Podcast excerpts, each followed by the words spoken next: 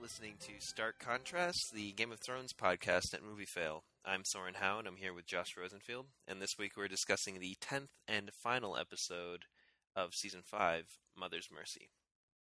So, it's all built to this. um, okay, well, first off, just right off the bat, I want to know from you. Now that we've heard from the whole season. We can get into the details of this later and maybe even address it more specifically later. But do you think that things make sense now in context, or do you think that this was not nearly the finale it needed to be to make up for a lot of what happened this season? I mean, well, the answer is yes and no because the things that I didn't like about this season were not at all fixed by the finale. Uh, they just kind of in, continued to be bad, and you know the things that I was saying. Well, maybe they can. Maybe in in retrospect, when the season's over, we'll look back and realize that they were building to something, or that they were part of something, and, they, and whatever they make more sense. Uh, but no, it they just kind of continued to suck um, and the fact that they continued to suck actually makes them even worse in retrospect because it confirms that they were a waste of time. Uh, but the things that I liked, uh, you know, there wasn't a lot that really. Well, you know what? Now that I think about it, there's very there's very little of this episode that I uh, really uh, that I that I think was a was an upswing for the show in its storylines. Even the stuff that I liked that I or that I knew was coming from the books. Um, sometimes there were just things about it that uh, I hated or I wish they didn't do it that way. It's even stuff we talked about, and we'll get into it more. But it's funny uh, when I think about this episode as a whole. Like when it was over, like, oh yeah, it was fine. That was fine finale. But then when I think about the specifics of it, it's like I don't. eh, There's really very little that I liked about it. Right, right, yeah. It was a interesting finale. It felt a lot like the previous episode. Um in that there was a lot of things happening, but I wasn't particularly invested in a lot of it. Uh but I'm glad we, we I will say this, you know, there's been some controversy about whether or not this tied up enough plot lines to make us feel like we got a satisfactory season. Uh and I don't just just people talking, nothing in particular, but um but I do think that a lot of them did wrap up. It's just that I don't know how much I care about a lot of them. So that's kind of interesting. Um, but why don't we get into the actual content of the episode instead of beating around beating around the bush? Uh, one thing we one thing we can say about uh, about the title is it it wasn't uh, it didn't really have a what you call it um, like it wasn't as we thought it would have a lot more yeah, no, it was. It's just meant the one thing, meaning. the literal thing. literal just you know mother's mercy which is what you said it would probably mean Yep. um and and then we didn't get the the uh the whole plot line that you had, had hoped we might Yeah, no, that's not happening. That's not happening. that's not happening so uh anyway all right well why don't we get into it so we we start off with uh stannis uh at at the camp following shireen's death murder uh whatever you want to call it sacrifice so first things first I was really irritated that you were right that the big mon you know monumental thing that you know comes of Shireen's sacrifice is that the winter is abated briefly. Like that is the dumbest I was I was expecting like this big like shadow troll. Like no joke, I was actually expecting that to just show up and just knock down the walls of Winterfell and like that was going to be like a big set piece moment. And instead we had some snow melting. Well, it's not. even Well, And I was just like to be fair, like there was a pr- pretty dramatic weather change. Like all the snow was gone, the skies were clear. But it's still a weather change. But that's all they. That's all they were know- asking for, is so that they can actually move and go to Winterfell. Yeah, but they needed a lot more than that. They needed soldiers and Well, we- equipment to actually. we know that now, but that's part of the stupidity of this entire thing. Well, yeah, well, the, the the the great irony of all of this, of course, is that Stannis, you know, would have been just as well off without doing any of this. You know, he he failed completely. Um, but I- I don't know. I was just hoping that we'd see the last time we saw somebody get sacrificed, uh, or we saw some sort of a thing with Melisandre do something with the Lord of Light.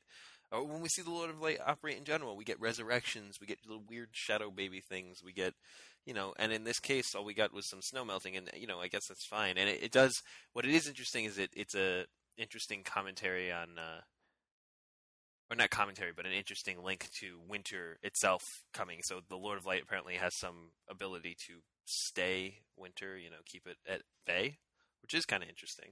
That might play into how they deal with the White It feels Walkers. like a very you know it's the ice and fire thing that the show's always had going. Yeah, yeah. Um, so there's that. I don't know, uh, but I just it, it wasn't that dramatically compelling. The second thing that irritated me about this scene was Selyse. So Selyse, I- don't know. So somebody pointed out to me, I might have misinterpreted this.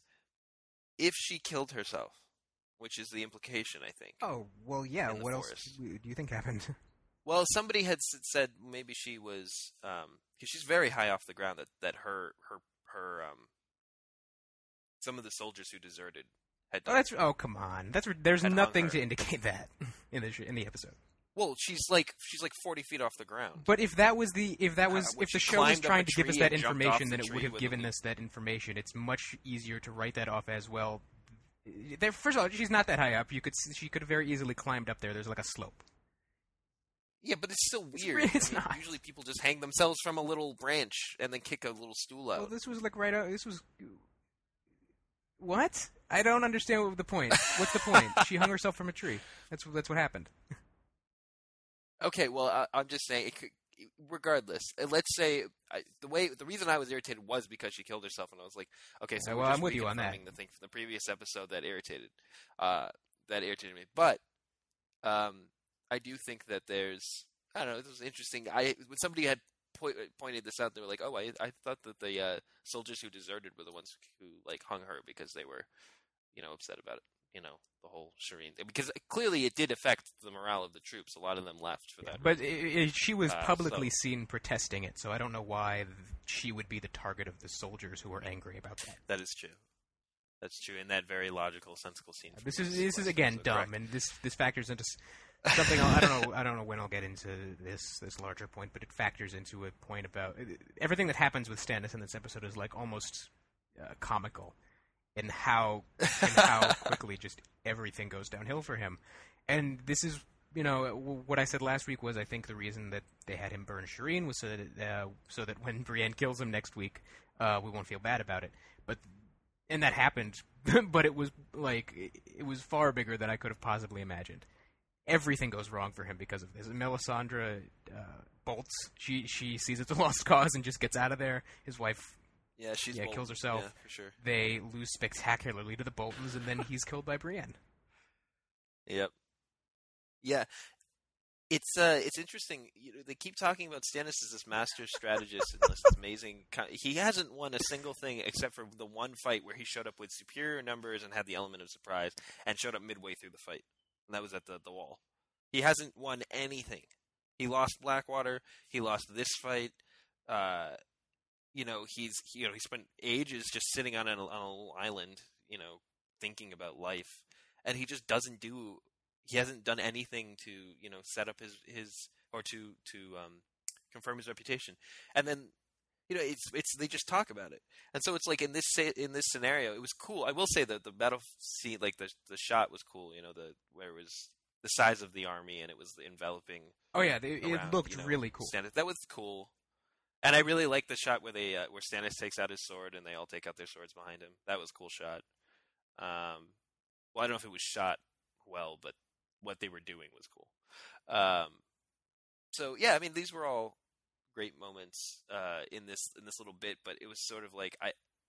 I, I never saw Stannis as this master strategist because it just never happened. Um, What's he? What is his plan? His plan is just like we're gonna well, his plan we're gonna like, go gonna to siege the- Winterfell the- and and just, and win. That, that was the extent of this master strategist's uh, military tactics here. And of course, as soon as he gets was so there, the massive Bolton army, is, surprise, they're waiting for him, and they completely overwhelm him because his army. What he should have, what is too stupid to realize at that point is that there's no way his army can take on this massive force. The, by the way, where did the Boltons get this eh, gigantic fighting force? I guess that they're in charge of the north, so you know that that's where that comes from. they can but- just they can yeah con- conscript people but it was also um or pre- you know press people in but uh, the other thing is you know i mean his plan was to siege it but why didn't he just bolt back up to the wall and then you know recoup or Well, something. Davos suggested that last week, and he was like, "I can't run because then I'll be the king who ran. We have to do this right now." yeah, it'd be better if he. Which, just yeah, died. again, stupid. It, it's it's it's absurd. When he lost all those people, and the other thing too is he should have known Ramsay knew how many people he had left because he saw, he knew they came into his camp and burned all his stuff. So they knew that he was low on resources, which that the sacrifice didn't help with at all. So they never addressed that. He just had no food. Uh, a bunch of them, he knew they knew how roughly how what size their army was, so they had an idea of that. Um, and so it's just like, and then a bunch of their their which they did. I guess uh, Ramsay didn't know this, but a bunch of their army abandoned them even after that. Uh, so you know there was like nothing left of his army. So it, his whole plan was was absurd, none of it worked at all. Um, yeah, I didn't I didn't dig this. I, I will say that uh, you uh, you probably didn't love Ramsay walking around killing people and still alive and has absolutely no. signs of Oh, slowing why was he in the field? Why, why was he there? Because he likes He- kill- does- Cause he likes ki- cause But he like, likes killing things. is is he the commander of the army too?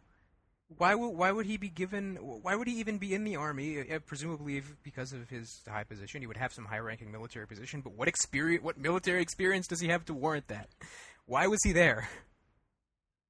Well, he's you know, do lords not fight in battles? But he wasn't a lord Did- until did, like last um, week.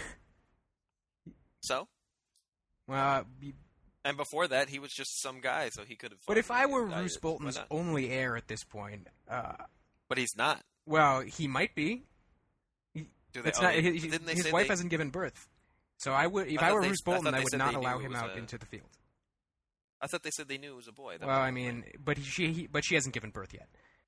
all right. Well, I don't know. I didn't have a problem with this. I just thought that it was it was sort of rubbing in salt in the wound of your um your irritation that he seems to be completely involved. Yeah, well, there there was a great post on the Song of Ice and Fire subreddit after this episode aired that, and, we'll link it to it in the post. But what it said is, Game of Thrones used to be a show that wouldn't cheat to help the good guys.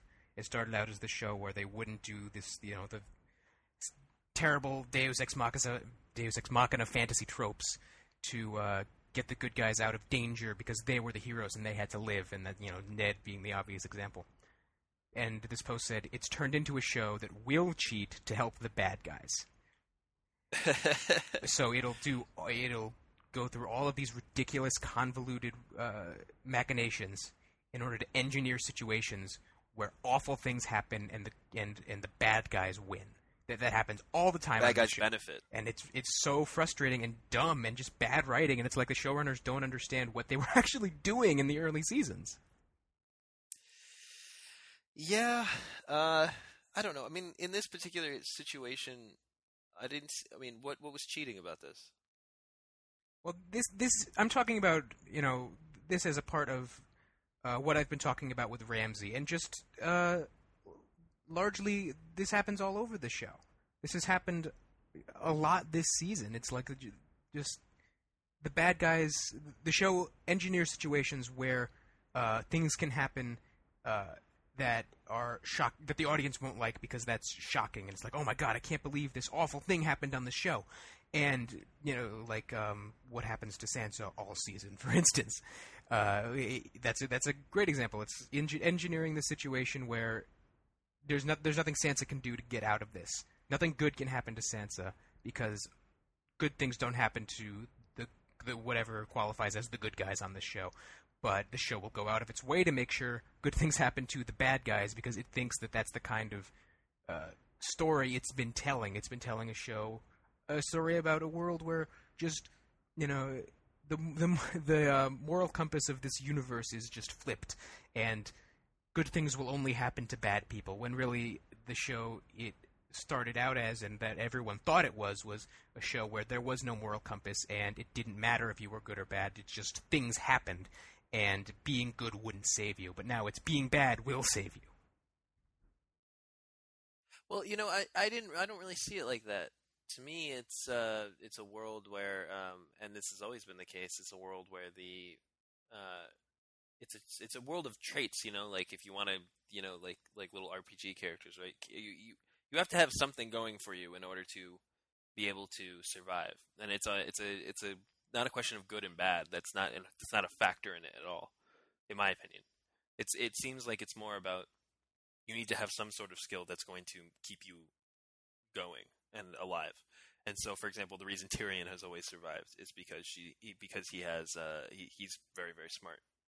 Um, or or Littlefinger and, and Varys and all these characters who have continued to survive because they will always survive as long as they have one up on someone else because they've they've got these other elements, not because they're good or bad. So why so why is it so rare recently for the good guys to be in situations where their traits will help them? It seems like they never Like have. it seems traits, like the good though? guys I mean, never have. The, the problem is a lot of them don't have these these. well, abilities. exactly, and that's What my point. Robb The show have- isn't giving Robb them have in- situ. The show is deliberately putting them in situations where they it will not be possible for them to come out on top. Well, but what I'm saying is that there's characters who don't have you know something going for them. Like for example, what, what did Robb have going for him? Of course he died. He didn't have anything. There was nothing. He wasn't brilliant. He wasn't. I don't know why he was. I don't even know why people wanted to follow him because he was a Stark. Okay, so you know, he was an okay. He was an okay fighter. He had some ideas. He got caught up with some woman, and you know, then he died. Like it wasn't the only character. So, so in other words, and so people like like Sansa, the only thing she could really have going for her at this point is you know intelligence, which we haven't really seen very much of. We've just seen her stand up for herself occasionally. So, like you know, meanwhile you have people like Brienne, who I don't see dying anytime soon because she's a very good fighter. That's her big stat. That's keeping her alive, and that will keep her alive for a very long time. You know what I mean? I just don't. Some a lot of these characters just have nothing going for them. Jon is also happens to be a good fighter. He's not the best fighter in the world. He's good. He's good at it, and dad's kept But again, alive. this is exactly my point. Why do all Well. of these good characters have nothing going for them on this show? Why doesn't the show the show gives them these like Well, Robb is a great say on the- example. in the Robb is a great example. Why did people follow him? Because he was a just moral person, and he was one of the few that's on not. show. That's that's. and it, yeah, but but what do you that's- what? But that's but that's not a skill. That's being. But that's my point. But that's my point. This this, you, this is exactly my point. You're saying it over and over. The show has these good moral people that it wants you to, that you are compelled to follow No, because they are the good it. guys. And every No. why would you care about anyone else on the show? That's not what and it it, is. okay, okay, what is it? Because I don't. It it because what you're saying is that good being good and moral is not a it's not a it's not a skill. It's a it's a trait, and that trait doesn't get you anything. Yeah, that's my point. And a good fighter gets you something. So Brienne is good and moral, and also a good fighter. She's still alive. No, but uh, Robb. But that my point is that oh, this is okay. Let's take Ramsay. Why Ramsay I was gonna has say, so Ramsay many traits and skills that Yes, allow him to get ahead and succeed. And No, no, but but I was going to say I actually disagree with that. I actually would say Ramsay. No, no, I'm saying I would say Ramsay doesn't have any of those skills, and he's still succeeding, which makes him an aberration in the show. That's That- crazy. No, that's why he's he's a he's apparently he's a genius military tactician. He's an incredible fighter. Everyone how how is he a genius military tactician? he destroys? Stannis' entire camp with twenty other people. He apparently he So? apparently was uh, have had a leading role in the battle that that smashed uh, Stannis. He is an incredible fighter. he He he chased off all of those Ironborn last season. Uh, he's uh, incredibly yeah. It, who cares? But again.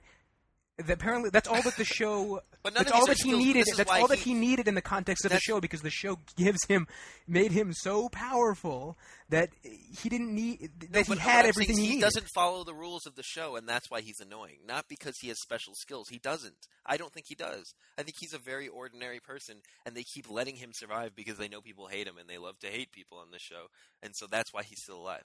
Not because he has any particular uh, ability. If he didn't have any ability, he wouldn't have been able to raid Stannis' camp like he did.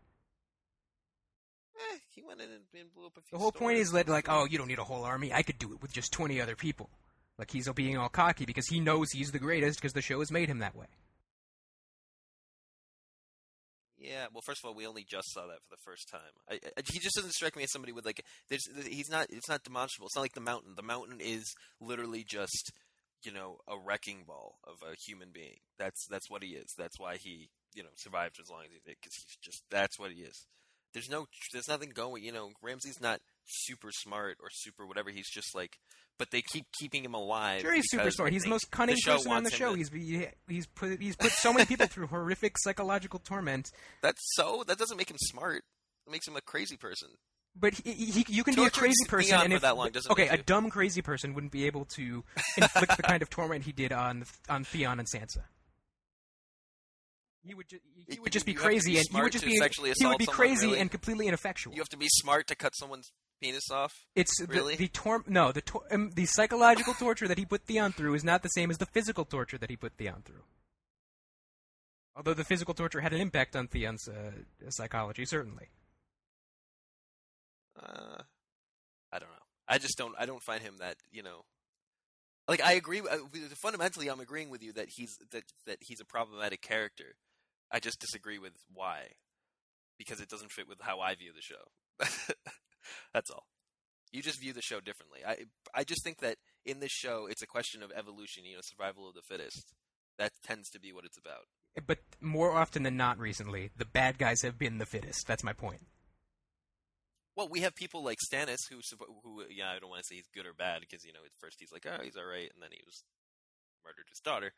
But uh, you know, the only thing we knew about him is that he was supposedly this military tactician, but we never even saw that. So you know, and then he died. Unsurprisingly, considering everything we saw, not what we heard, but what we saw was that he's just kind of not very good. Here, here are the examples that the that the post gives to, to support its point. okay, so Yara, um, Yara and the 50 best swordsmen in the Iron Isles lose a fight to a shirtless guy with a knife and three dogs. Uh, the Unsullied Barristan, the Unsullied, the greatest fighting force in the world, embarrassed and Selmy, a you know was supposedly one of the greatest knights of all time, lose a fight against uh, some dudes with knives in an alley. Twenty good men, quote unquote, infiltrate the camp of the greatest military tactician alive. The Unsullied lose another fight against some dudes with spears who make a pretty good show of fighting a dragon. And the Boltons, despite not being supported by most of the North and seemingly not having any massive source of money, raise an army of tens of thousands and overwhelm Stannis. How is it tens of thousands? How do we know that? Well, we can see it A, visually. B, the whole Stannis thing, I don't believe because here you cannot tell me in a show that a character is really nice, is like really strong, or that I need to see them. You know, if you want to say the mountain is really strong, but you don't ever show him doing anything that would indicate that he's strong, uh, in that case, you can actually see he's a huge dude. But if you don't see him actually do something that would indicate that he's, you know, a, a brute, then you know that doesn't mean anything to me. You have to see it. And in Stannis' case, we never saw him do anything except for we heard once or twice that he was this amazing tactician. Exactly, but Okay. th- and that was the show, and that was the show telling us that, and it never backed it up because it. It never backed it up. You're right. And so, it, so in other words, it wasn't real to me. You can't tell me something and then expect me to just take it as gospel. Well, but why not? I, I. I find that ridiculous. If the show is saying it- something to you, then you you no, have the show. if the show says something to me. Yeah, but if it says something to me, and then we have it, we have we, you put into a scenario where you should see it manifest. You know, for example, in Spartacus, they always talk about in the in the first season. They always talk about how Crixus, who's like you know this guy who's been there for a while. You know, he's like he's the he's the the champion of the arena. He's al he never loses a fight. And then we see him in like fifteen hundred battles where he just murders people. I mean, it's he just just runs through them. But if all we ever heard was that he's really great, and then we saw him lose fight after fight, why? Which one am I going to believe? I'm going to believe what people said, or am I going to believe what I just saw him lose six times in a row? I'm going to believe that I just saw him lose six times in a row. That to me is more compelling. I- don't care what the other characters. But that's my saying. point. He's clearly That- that- my point it. is that doing that is bad writing. and the, my point is, it's it is bad writing to tell us and to establish Stannis through dialogue, admittedly, that he that just to establish that Stannis is a great military tactician, and then still have him uh, lose in the way that he does. Well, I can agree with that. It is bad. It's, it is bad writing. I don't know what. It was very confusing to me. The only thing I could see is if they wanted to spin it as, you know, Stannis, you know, was fra- frazzled because of his, you know, uh, losing, you know, food and winter and, and all that stuff, and then his daughter, and that's why he lost because he was not in his right mind, or that he's older now and he was much better at tacticianing when he was, you know, younger. But I, you know, they never explain it. He just loses things a lot. Um, but okay, so why don't we why don't we table this for now? We can come back. We can come back to it. If it comes up again, But I do want to, I do want to know what you think about uh, Winterfell and uh, what happened with Sansa and uh, oh, this. Well, okay, whoa, whoa, okay. I can tell you you love this. um, before that, uh, just finish up Stannis' thing. So the only thing we get left with with Stannis is that he's like laying by a tree, and Brienne and Podrick. The one thing Brienne and Podrick do is, uh, well, Podrick Podrick isn't even. He's there at the beginning, and then he's not even there when this all happens. But anyway, Gwen, uh, Gwendoline Christie, uh, Brienne finds uh, Stannis by a tree, and then they have a brief conversation where Stannis seems totally not surprised to see Brienne, who he does, whom he doesn't recognize, but says, you know, like, yeah, sure, do your duty, and then she kills him. This is this is the thing And, I you you the most. said this was gonna. Ha- really? Yeah. Okay, well, I, I thought it was fine, but you predicted this, and I don't get it. I don't know why this would. I know she said she wanted to. Yeah, like him. every time she's shown up this season, in every scene. Yeah, but she seems so hell bent on protecting, like protecting Sansa seemed more important, and she doesn't even go to the temple to the temple to, to go to Mhm. Winterfell. She al- she also doesn't see the thing, the light in the tower. She doesn't see the light in the tower, but clearly this is an opportunity. Oh, look, the whole army's out. Maybe I could go in and try and rescue Sansa, or I could do any number of things. This would be the the time to do it. She doesn't like really do any of that. And yeah, they just miss each other. You know, ships passing in the night. So this happens. Also, um, you know, we got the uh, ghost with the face of Stannis Baratheon again, except to Stannis' face. So that was interesting. Um, but uh, anyway, so Sansa. Oh no, I, well, I want to say why I like this. Oh, you Yeah. do? Oh, okay. I, I think I. I I like Stannis' final moment where he the two Bolton soldiers come by and he kills them and there's this frustration They- they- they're- not not That frustration cool. but determination where you know Right. even at this last moment he's like he, doesn't believe that he's gonna go out this way He's like fine you know I'll, I'll kill all, kill them all myself if I have to uh, and and then he's yeah injured and, and he can't stand up but I also really like his final line it's, it's just so it's so perfectly Stannis that he doesn't protest or, or say anything. It just says, you know what? I thought he was going to correct her grammar or something. I was desperately searching through her dialogue just to see, oh, did she say something? You know, as That would have that would have been the he only more Stanish-ish thing for him to say. But I, yeah, he just says, yeah, sure. You know what? This is your duty. I'm not going to argue with you. And that is that is Stannis to me in a nutshell. You hmm. know, it's it's even when he's at the end of someone else's sword, he recognizes that this is her. You know, this is what she has to do, and it's not because of any. You know, it's not even. It's not for selfish personal reasons. Well, it kind of is in her case, but from, not from his perspective. Uh, this is just, you know, she has a duty to to her king, and you know, he says, "Fine, you know what? Go ahead. I, I understand." Um, and people have been saying that Stannis isn't dead, which is dumb. What? A, That doesn't make a lot sense. of people have been like, "Well, they why you know they cut away at the last second. Maybe she just you know hit the tree and she let him live."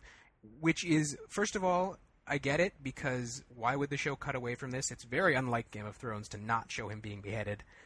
So I don't understand why that cut was was made the way it was. It's it's out of place. And but second of all, Brienne has no reason to let him live. There's nothing in Brienne's character that suggests she would let him live at this point. And what purpose? What, what can Stannis do after this? You know, even if she let him live, he's he's still bleeding out in the middle of the forest.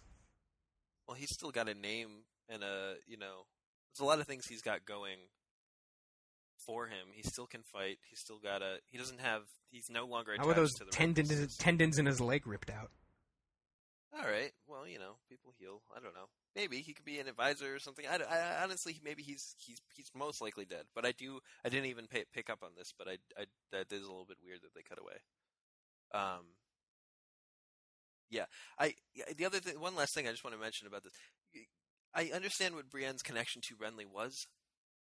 Renly's claim to the crown was the dumbest claim. Yeah, I couldn't believe she said that. The rightful king. It made no sense. The rightful king. It's and it, I forgot about how stupid it was until she went through all that. I was like, but Renly, okay, he's not even next in line. Even if you follow the completely illegitimate Baratheon line to the crown, I mean, it makes no sense at all. And Renly's Renly's claim to the uh, to the throne was never that you know it was his by right. He just kind of wanted it. Yeah, basically. And she basically implied that he was the rightful. I was like, all right, whatever. Um, all right. Now, are you ready? Yeah, yeah, let's do it. All right, so uh, Sansa is uh, she tries to, to to light the thing in the tower, uh, which by the way, it looks like it's the same tower that Bran fell off of. Yeah, that's what I said that uh, one time when when Theon Did was you? going up there. Okay. I, or I think I Yeah, but he went to a different tower, I think, because the tower that that that Bran fell off of, remember, it was like a it's like a barn. Yeah, it's the it's the There's, like, broken. well, it's the broken tower is what it's called. Right. Oh, okay. It's a broken. It's a broken tower. Well, anyway, the point is. Sorry, Uh, no, so, that, I'm uh, sorry. That was that was totally irrelevant. I don't know why I said that. um, the Brienne. So Brienne doesn't see the light that she puts in the the thing uh, in the window, um, and then she tries to make an escape. I guess. as she sees that, of course, Stannis did not win the fight, and that uh, that Ramsay was coming back. So she's ru- running along the wall, and she runs into Myranda, who has a bow and arrow, which she had before. This uh, continuity. There you go. Character, Um, character trait. character trait. She has a bow and arrow. um, and uh, she's with Theon, who's there for some reason. And uh, it, it kind of irritated me that he was in the scene, by the way. Um, not, not, I know why I had, like, I know what the purpose was, but I could see it coming well before, be- just because he was in the scene. I was like, the, Myranda could have just stopped him. Why is Theon in the scene at all? And then I was like, oh, it's because, or it could have just stopped. Because this scene isn't Um, about Sansa. Right, exactly, because it's not about Sansa. And I was like, what? And yeah, Which, by the which, by the way, let's lead into this. This confirms everything I said about that the the scene at the end of episode six. Everything, including that the cutaway to Theon's face meant that the scene was actually about Theon's development and not Sansa's. yeah, I still don't, I still don't believe that because, and I know you probably Because what? Because what was everything in Winterfell no, leading to? It was leading to this moment where Theon um, betrays Yeah, Ramsay and becomes a good guy again and rescues Sansa. None of this was yeah, about Sansa. does. Yeah, but but she first of all, she still he still wasn't. To me, he didn't start developing. I don't think he started developing in that scene. I think he started developing when Sansa. It, it was a it was a transitionary thing where the beginning of it is about Sansa, which, by the way, in itself in and of itself is problematic, right? We know that that that was like one of the things, one of the reasons people were upset was using sexual assault in this show as a means of character development for a female character is should not be a default for the show. Like that in and of itself was the problem, was a problem. But that it was not even about her; it was about Theon. Uh, interesting, except to me, he, he didn't really change until she confronted him about the about her her brothers, and I feel like that's when it clicked. And it, so it wasn't. So in other words, A moved B moved C, not A moved C. Well, no, but the the I feel like. hi- you know him seeing what happens to her it seems to very clearly be like the prelude because it's the very next episode where he agrees to light the candle for her. But he does. That was well, he only doesn't because Ramsay's there. Or, oh no, that's sorry. You're right. That was uh, you corrected me on that. I, I misread that scene. or at least w- as long as I was right about that. Yeah, I don't. I, I, but I, I'm assuming I was right about that. But yeah, that that uh, he went somewhere else. He did not go to the place he was supposed to go, and he told him uh, right away. Um, but so so to me, to me, this was. But what? So my complaint is not what your complaint is. It's not that it was about Theon, although it is annoying that Theon has the big final moment and not Sansa. But I mean, why couldn't she have been the one who said, "Let's jump off"? exactly. No, that's exactly my point. It doesn't even have to. It's like right there. Um, that was stupid, but also that was a weird plan. And then they cut away from it. like, yeah, people think that, that- they might be dead too. Which wa- what? I doubt. it. What? I doubt that. No, that's Obviously, ridiculous. That seems, that seems absurd. But what are they both going to? Be? That be? would be the dumbest thing in the world if their last the last thing they did after everything that had just happened Was jump jump off the wall to their deaths. um, yeah. Well, I mean, it's the other thing too is I'm wondering about heights. I uh, I think I tweeted about that. I guess their plan was What to fall in the snow, right? The I guess, well, I, I guess they were just assuming that the snow would break the fall. But didn't it melt? Wasn't that the whole part? Well, we saw that we did. We saw snow, below, some snow below the wall. Uh, definitely. Okay, well, a, a, like a couple inches of snow. Like, well, exactly. It's from like I don't know how. 100 feet up. yeah, how from that height would you be able to gauge? You know, and you know, do we do? Do they know if the snow is the last soft or compact? But the last time we saw this happen was in, you know, with Bran, right? And Bran nearly died, and he's completely paralyzed below the waist.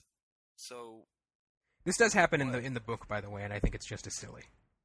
does it end there? Uh, yeah, I think it does end with him and um, not Sansa, obviously, but f- uh, fake Arya jumping off the wall. Fake, fake Arya, right? Um, so yeah, very confusing. Um, and yes, I agree. Again, I, I'm not even disagreeing that that that Sansa should have been the one to take initiative here. I just think that uh, that I don't think this whole thing has been building to Theon per se. I think But this is what the Winterfell thing has been building to, when it's all about Theon. It has nothing to do with Sansa. If the entire thing in Winterfell was building to them jumping off a wall, that's stupid. But it, That it, just it doesn't was. make any sense. This is It's that's the ending. It's not. No, th- that's what I'm saying, and this is getting back to what we were talking about earlier, which is uh, which episode, which of these plot lines actually end, and this one doesn't really end, and this is like a plot point in. It's no more or less significant than the tower or than than you know the scene in episode six. It's just.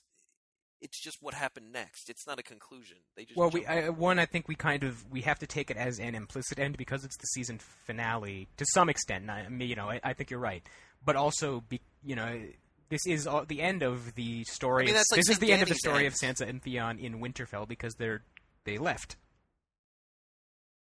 okay, but I don't think it shows. It doesn't explain. It doesn't talk enough about character development for either character for us to really get any sort of concrete answer. also which- I mean, and if it's and if if the finale is if this is because it's the finale, we have to assume it's implicit.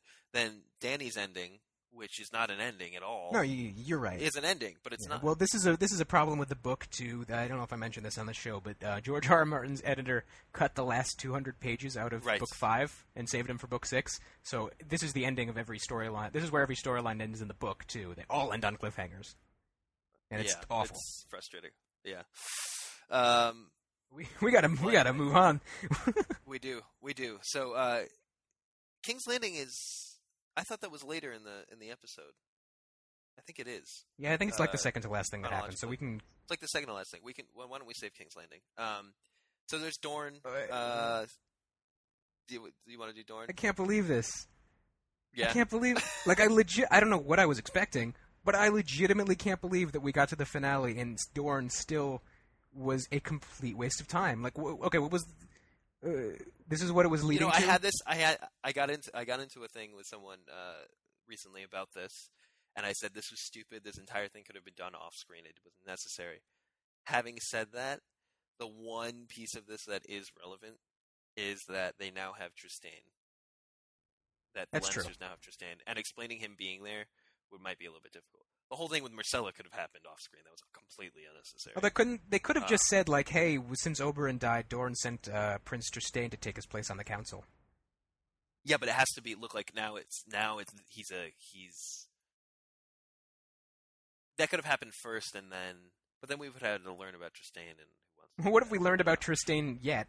Nothing. we haven't he's a, just a political pawn but now we have a problem where the Lannisters are probably going to accuse the Martells of trying to kill of killing Myrcella even though we know that it wasn't Doran as far as we know it was really just uh, the Sand Snakes uh, or Laria specifically and uh, now he's like a political hostage because of Myrcella's death. Well, to be fair, like we'll get to in King's Landing, the Lannisters aren't in, really in power anymore.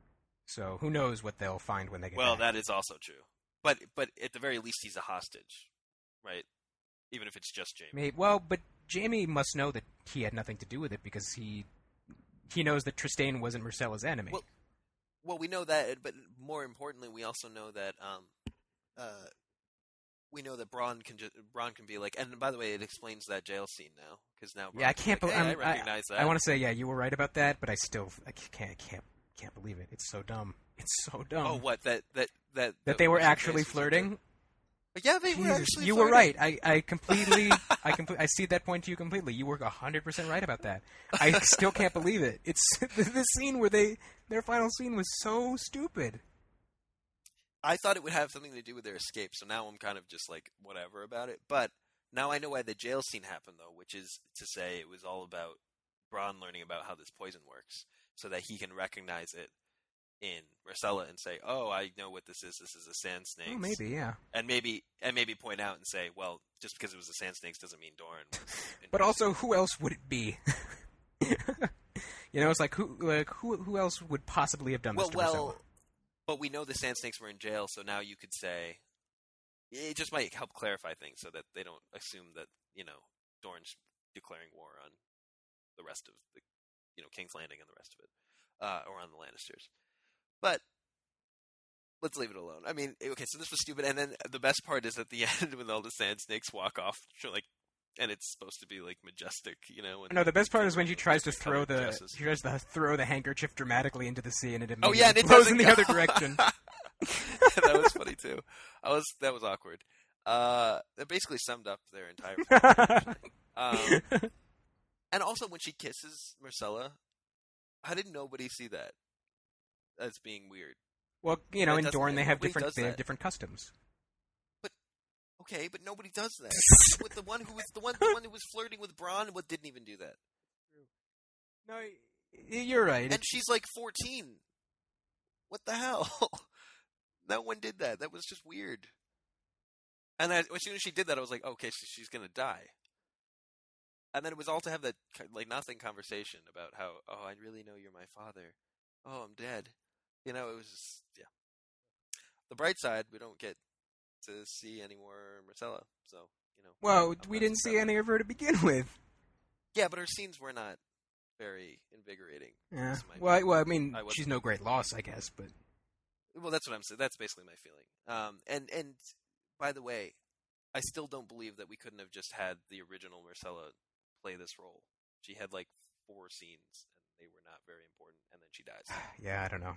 Recasting. No, nothing about sucked. makes sense this season. It's all bad. But all but Dorne was a waste. They then they sail off, and that you know it is what it is, and they yeah. So um, Braavos, this is a, a bit more interesting.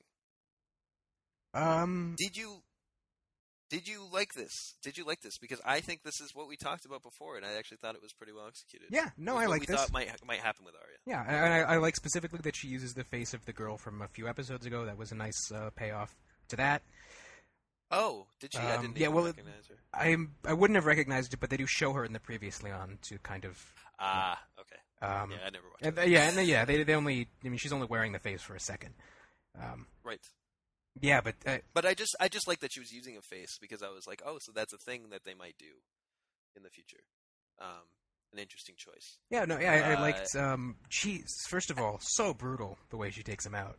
Oh yeah, I So love that. That was awesome. It was she was like a little. Uh, uh, I'm trying to. th- There's something that this reminds me of, and I don't know what. yeah, me is. too. Her perform Maisie Williams Maybe- was excellent in the scene, and her performance. She was awesome. the way she kind of the way she kind of slid around, and the, just the way she kind of Well, she just leapt out like this, like little, you know, I don't know, like, almost Gollum-like, you know. Uh, I guess maybe it reminded me of Gollum at the end of, you know, Return of the King or something. kind like of that, well, the, yeah, her whole kind of skulking, like very menacing movement. I could see that. yeah. And then her just, and then her just deadpan was very good, and it was her deadpan. She's been working on it. I could tell because it. I didn't used to like it. It was just seemed overly dramatic when she hadn't actually done anything cool. So it was like, why are you doing this? But now she like stabbed Meryn Trant like a million times, and then you know stuffed the thing in his mouth, and then you know was interrogating him and all that stuff. And so when she's cold and deadpan, it was like this has weight. This means something. And she also just sold it better, I think, than she has in the past. And I thought it was, I thought it was awesome. I really like this this whole scene. Uh, and then exactly what you thought was going to happen uh, with with Jaqen H'ghar and the waif uh, happened. And we, by the way, we got a little bit of confirmation about that thing we were wondering about of if Jaqen H'ghar really was Jack and Agar. Oh yeah, it, this it is was a um, it, it uh, yeah. Although you know, to be to be fair to your Well, point, we uh, don't know. yeah, we we still don't know for sure. And We you know, don't know sure. we We could that could have been um, we don't know if the the uh, no one that she met and pulled all the faces off of was the Jack and she had met initially, or if That was awesome, by the way. Oh, yeah, that was a great- great effect. So cool, so cool. It was like you know, first it reminded me of this. There's a GIF online. Uh, maybe I can link to it, but there's this GIF online where there's, uh, I think it's like a man and a woman, and one of them's like swiping the faces on the other one, and it's just like the face is changing, like it's shifting to the left, but then it gets replaced by the exact same face, and it's just a GIF. It's just like a looping GIF and somebody thought that that was a very good metaphor for like Tinder or something. And as this was happening, all I could think of was that GIF uh, and, uh, and and and Tinder. So you know, that's that's what that invoked for me. but uh, uh, but I did think that this was uh, this was this was a great a great moment. And then at the end, the implication that is, is she blind? Yeah, she's been uh, uh, blinded apparently. I that was weird, and I didn't. It didn't.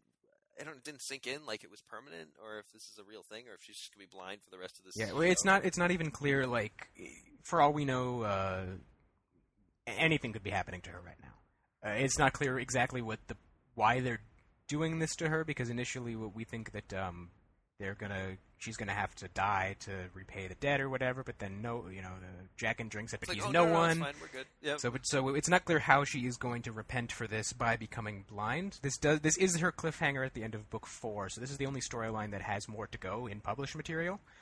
Um, yeah. So the show really hasn't explained. Well, it doesn't have to explain. oh, so you so there's more. You said. In yeah, the- she's like one, two or three more chapters in the fifth book. There's a little more. Oh. Interesting. Well, I mean, one thing I do find interesting is that as she's taking the faces away, she sees herself, which I don't understand. I thought people had to die to get the face. I guess it, you know, maybe just ma- I guess magic. I guess it's just magic. Who knows? It was a cool. I mean, it was cool, but it was also like, what? Uh, I'm confused.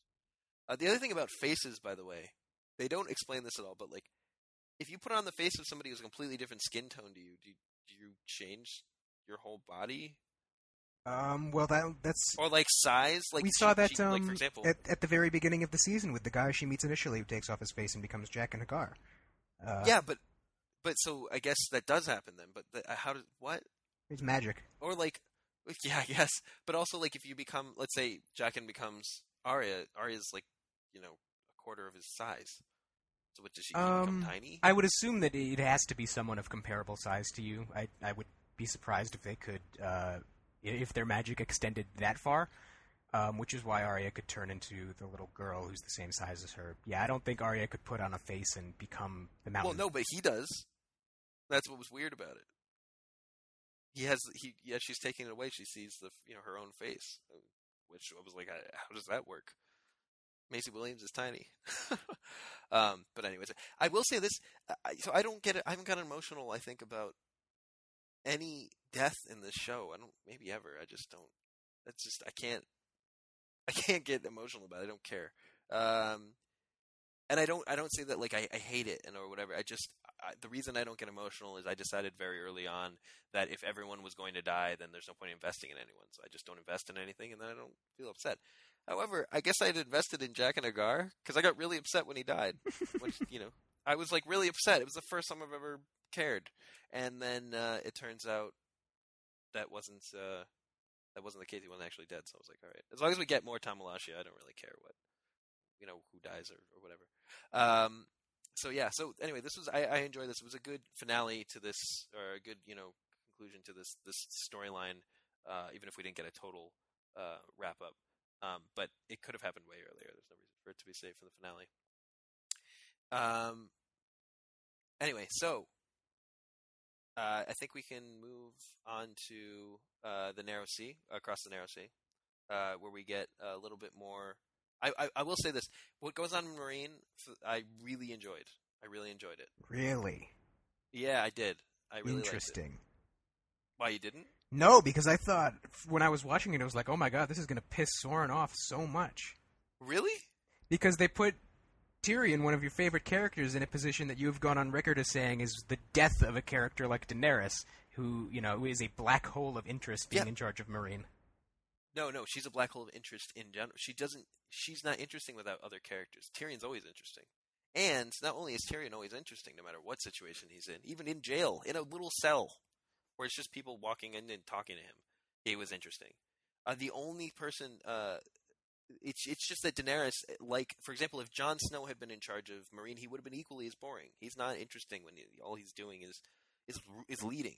In this in this, what I loved about Jon Snow's storyline, for example, is he's le- he's leaving, he's making big decisions, he's trying new things. He's not just sitting there signing papers. That's like you know part of his job, but it's not all he does. And all Daenerys did was, you know, th- there were bright spots occasionally where oh the dragons, oh but no, back to you know dealing with the plight of you know people, uh, the Meereenese people.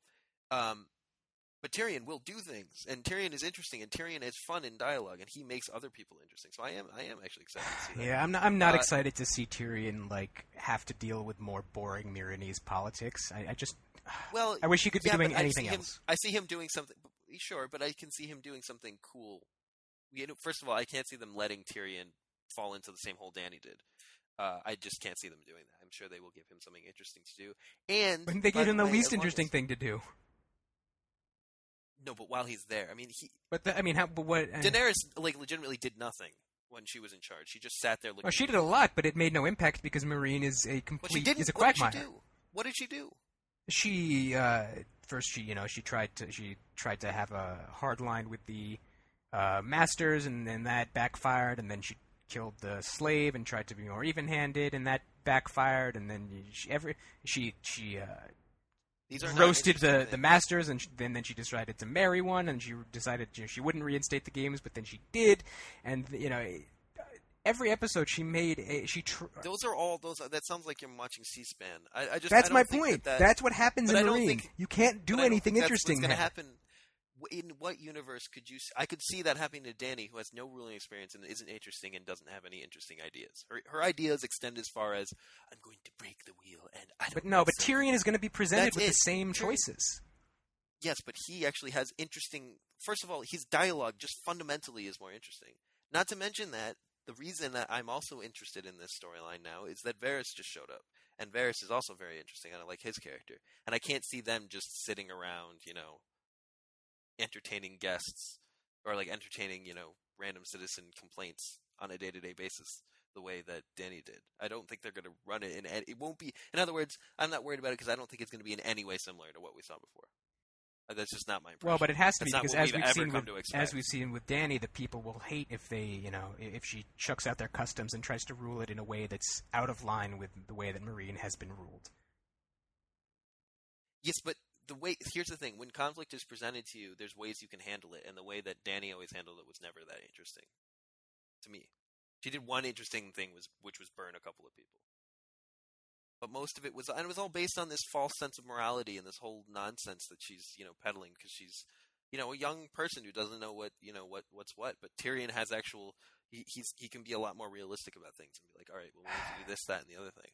I'm not worried about it. I I am not worried Ah. about it because I've never I've never Tyrion's never been in a situation for the entire series where I've ever been like, oh, I, I hope he leaves this soon because this is boring. Ever. He's when he was handed the king, when he was wandering around with Bronn, when he was he's always been uh, fun to watch and and and, inter- and entertaining. There's a reason people you know people love Peter Dinklage and it's because he invigorates scenes.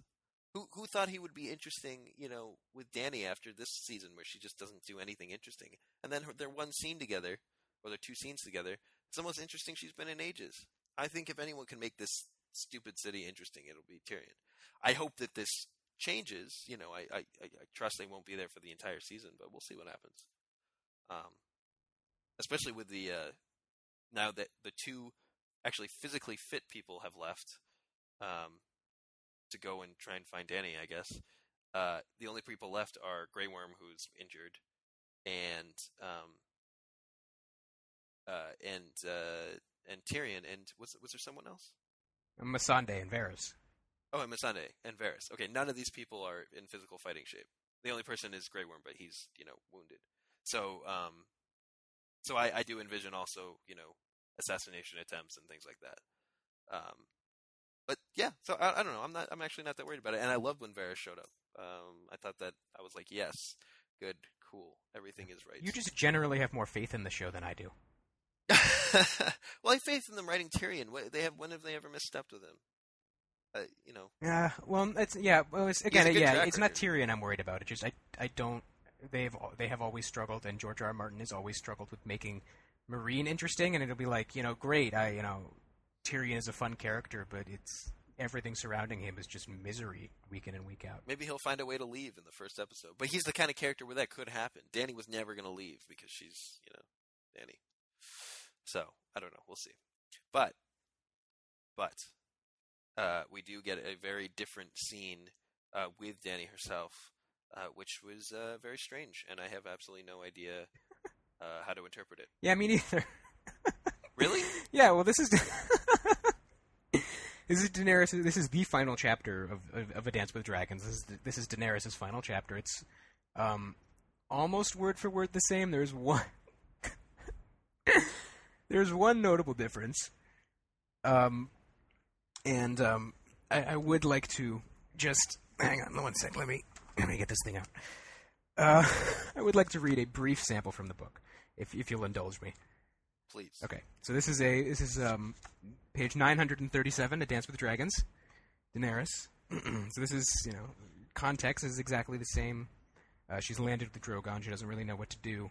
uh, what's happened to her in the book is that she's contracted some like horrific uh, virus, like dysentery or something.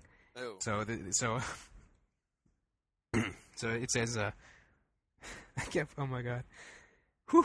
Okay. Sunset found her squatting in the grass, groaning. Every stool was looser than the one before and smelled fouler. By the time the moon came up, she was shitting brown water. The more she drank, the more she shat. But the more she shat, the thirstier she grew, and her thirst sent her crawling to the stream to suck up more water. When she closed her eyes at last, Dany did not know whether she would be strong enough to open them again. She dreamt of her dead brother. So that's that's the whole chapter basically until the Dothraki show up. Um, so I think Okay. it, uh, on those terms, the show uh, definite improvement. But I still don't know where Well- they're going with this.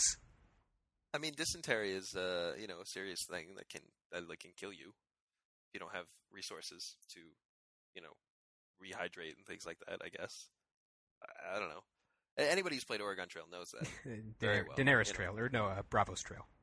Bravo's Trail, right? Exactly. Um, but uh, yeah, I guess what I'm just terribly confused about is what the hell, like these are they Dothraki Yeah. that show up? What? What? What? I guess there's more than just the ones that we met. Oh yeah, well that was only one um, group, like the one that Clan. Yeah, one clan. Um, in the in the book specifically, it's one led by uh, one of Khal Drogo's blood riders who uh, left him left after he died, but that character Oh. was killed by Jorah uh, at the end of season Oh. one. So it's just like probably just some Well, random some random Dothraki. But yeah, I don't know what didn't like what. Well, they might still use that. They might still say, you know, I remember you from whatever, and you They like, could. it'll just be somebody we never saw. They could, yeah. You know, if that's if that's the way they want to go with it. But of course, now they're beyond the book, so they can really do whatever they want. Yeah, I, I just I don't know what Daenerys' recourse is. I guess she has a dragon, so that you know eh, that might uh, curry some favor with the Dothraki. But in terms of her power as a Khaleesi, that kind of evaporated with them when Khal Drogo died. Like that was a major plot point of season one. So yeah, I don't know what's where where they're what they're doing here. I don't know what's happening. Well, it's very it's a lot like the uh, the Mhysa scene, but in this case, you know, where they're surrounding her. Except in this case, they're not excited to see her or like, you know, you're going to be our new leader. They're just surrounding her, and it's a very tense situation. Uh, but of all the cliffhangers in this uh, episode, I would say this is the worst one. Like, not the worst, like it was most upset, but it's it's the least conclusive. yeah, because it's not like oh, what's gonna happen? It's like oh, what's gonna happen? It, it could have opened next uh, season. It was unnecessary to put it in here. It's just a stupid scene to leave off. On. Uh, yeah, I also I didn't realize until someone explained it to me why she drops the ring. Um, apparently, that was like a uh, Mary Pippin, uh, in case so, so if someone's tracking her, they can they can find her thing. What? I assumed it was uh, so that she could. I mean, I took it completely differently. I thought it was like, oh, I'll marry the king of this thing so I can be in charge of it, or something. You know? That's what I thought, but Or- she or- she or- hadn't been married uh, to Hizdahr yet when when he died when when, when she left. well, I assumed it was either that or it was a um, a ring, a Dothraki ring, maybe, or or something, something to either distance herself from the fact that she was married to Khal Drogo, or to say, uh, to say I'm not married to anyone, just in case anybody misinterprets that, so that I can. But to say that it was just to so that someone can track her, eh. I mean, I guess that makes sense too. I can picture just wasn't picture Jorah like coming across the field and and saying, "Oh, a Khaleesi lay here." yeah, finding the the broken rope and uh, you know following the, the, the squished grass, Finding Yeah. a campfire and kicking a Dothraki helmet. which I think wasn't it. By the way, Viggo Mortensen broke his toe. yeah, that's one of my favorite movie trivia bits. It's so great because he's in like he's like ah, he, He screams. so loud. oh, it's so great. But he looks so upset. It's so perfect. Um, but anyway, leaving the two towers aside. Um, yeah, so I guess that's what it is. I, I had no idea. I didn't I didn't connect it as such. Um. Anyway, so yeah, so this this this ended, uh, and uh, we there was less uh less crap than the book, I guess. it wa- yeah, Uh, it was it was less crap, and there was less crap. uh, and uh, yeah, that, that that's about it. Uh, so uh, the big, to me, the big scene. Well, I guess the big scene is the last scene, but really, this scene takes up most of the the episode. So we we're in King's Landing, and I really want to know what you think about this. Uh, does this King's Landing stuff happen in the books? Uh, yeah, this scene is uh, exactly what happens in the books. Oh, okay, interesting. All right, well, so Cersei comes to High Sparrow and says, "I don't, uh, you know, I'll, I'll, if I confess, can I go free?" And he says, "Well, yeah. Well, you have to say what you did, and then we'll see, and we'll, you know, see if the mother's mercy and all that stuff." So she confesses to sleeping with to, with Lancel, and also to lying or something, and then, uh, and then her punishment is to be stripped naked, her hair cut. Which, by the way, I believe Lena Headey's actual hair is tends to usually be pretty short, uh, but brown, not blonde. Um, so I find that weird because you know this is supposed to be very different for her, but like if you know the actress, this is actually pretty normal uh, for her. But in any, in any case, um, I was, and then she she has to walk naked through the streets of King's Landing all the way to the Red Keep, where uh, her posse is waiting for her. Uh, and I am of two minds about this scene.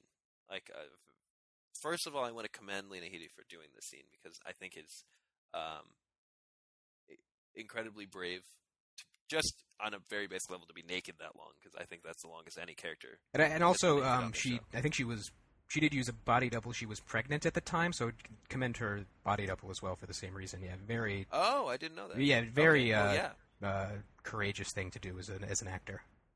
It really is, and especially in this context, which is just humili- humiliating. Uh, on the flip side, uh, from the narrative standpoint,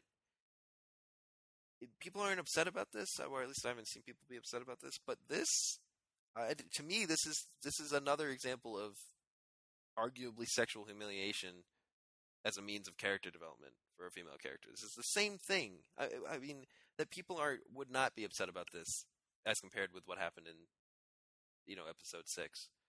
Uh, it's kind of. I'm not comparing these directly. Like I don't want to, you know, to draw that direct line, you know, anything like that. But this is sexual humiliation or sexual, you know, embarrassment or it's sexual, you know, all these awful things, and it's being used to develop Cersei or to at least drive her storyline forward. Well, the difference, I think, and a, a, joke tweet that I saw a lot when this happened, but uh, I think has a lot of relevance, is that um, a lot of people said, "Wow, Game of Thrones did a great job simulating what it's like for a woman to uh, be on the internet," and I think that that is why. It, this scene is not getting the kind of criticism that the Sansa scene did because it is there is a it, it, it's saying something.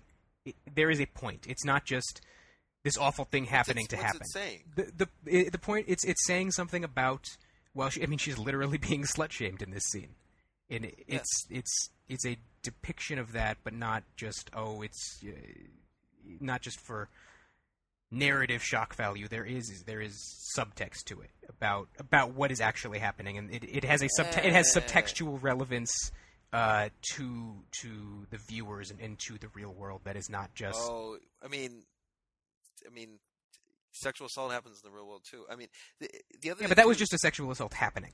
It's like there. What's what's the subtext there? Oh, this happens.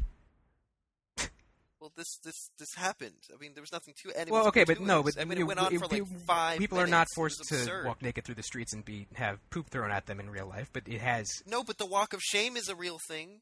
A walk of shame is a real thing. Where oh, I slept with somebody, and now it's you know, awkward to walk back to my dorm or to my. Oh, but th- that is not that is not what happens here. That that is you can say you know that as a you know oh you know it's it's, It's supposed to resemble that, but it's this is the that is you principle. cannot. It, it's it's it's extremely It's an different. than exaggerated. ex- it's an exa- representation of the exaggeration. Same principle. Okay, so is is is Ramsay not an exaggerated character? I'm just What happens to is is- not an exaggerated version of what happens in real life all the time. okay. So maybe it's not an exaggerated version, but it's it's. But my but the fundamental point is, it's still, it's still uh some form of uh. I don't really know how to describe it.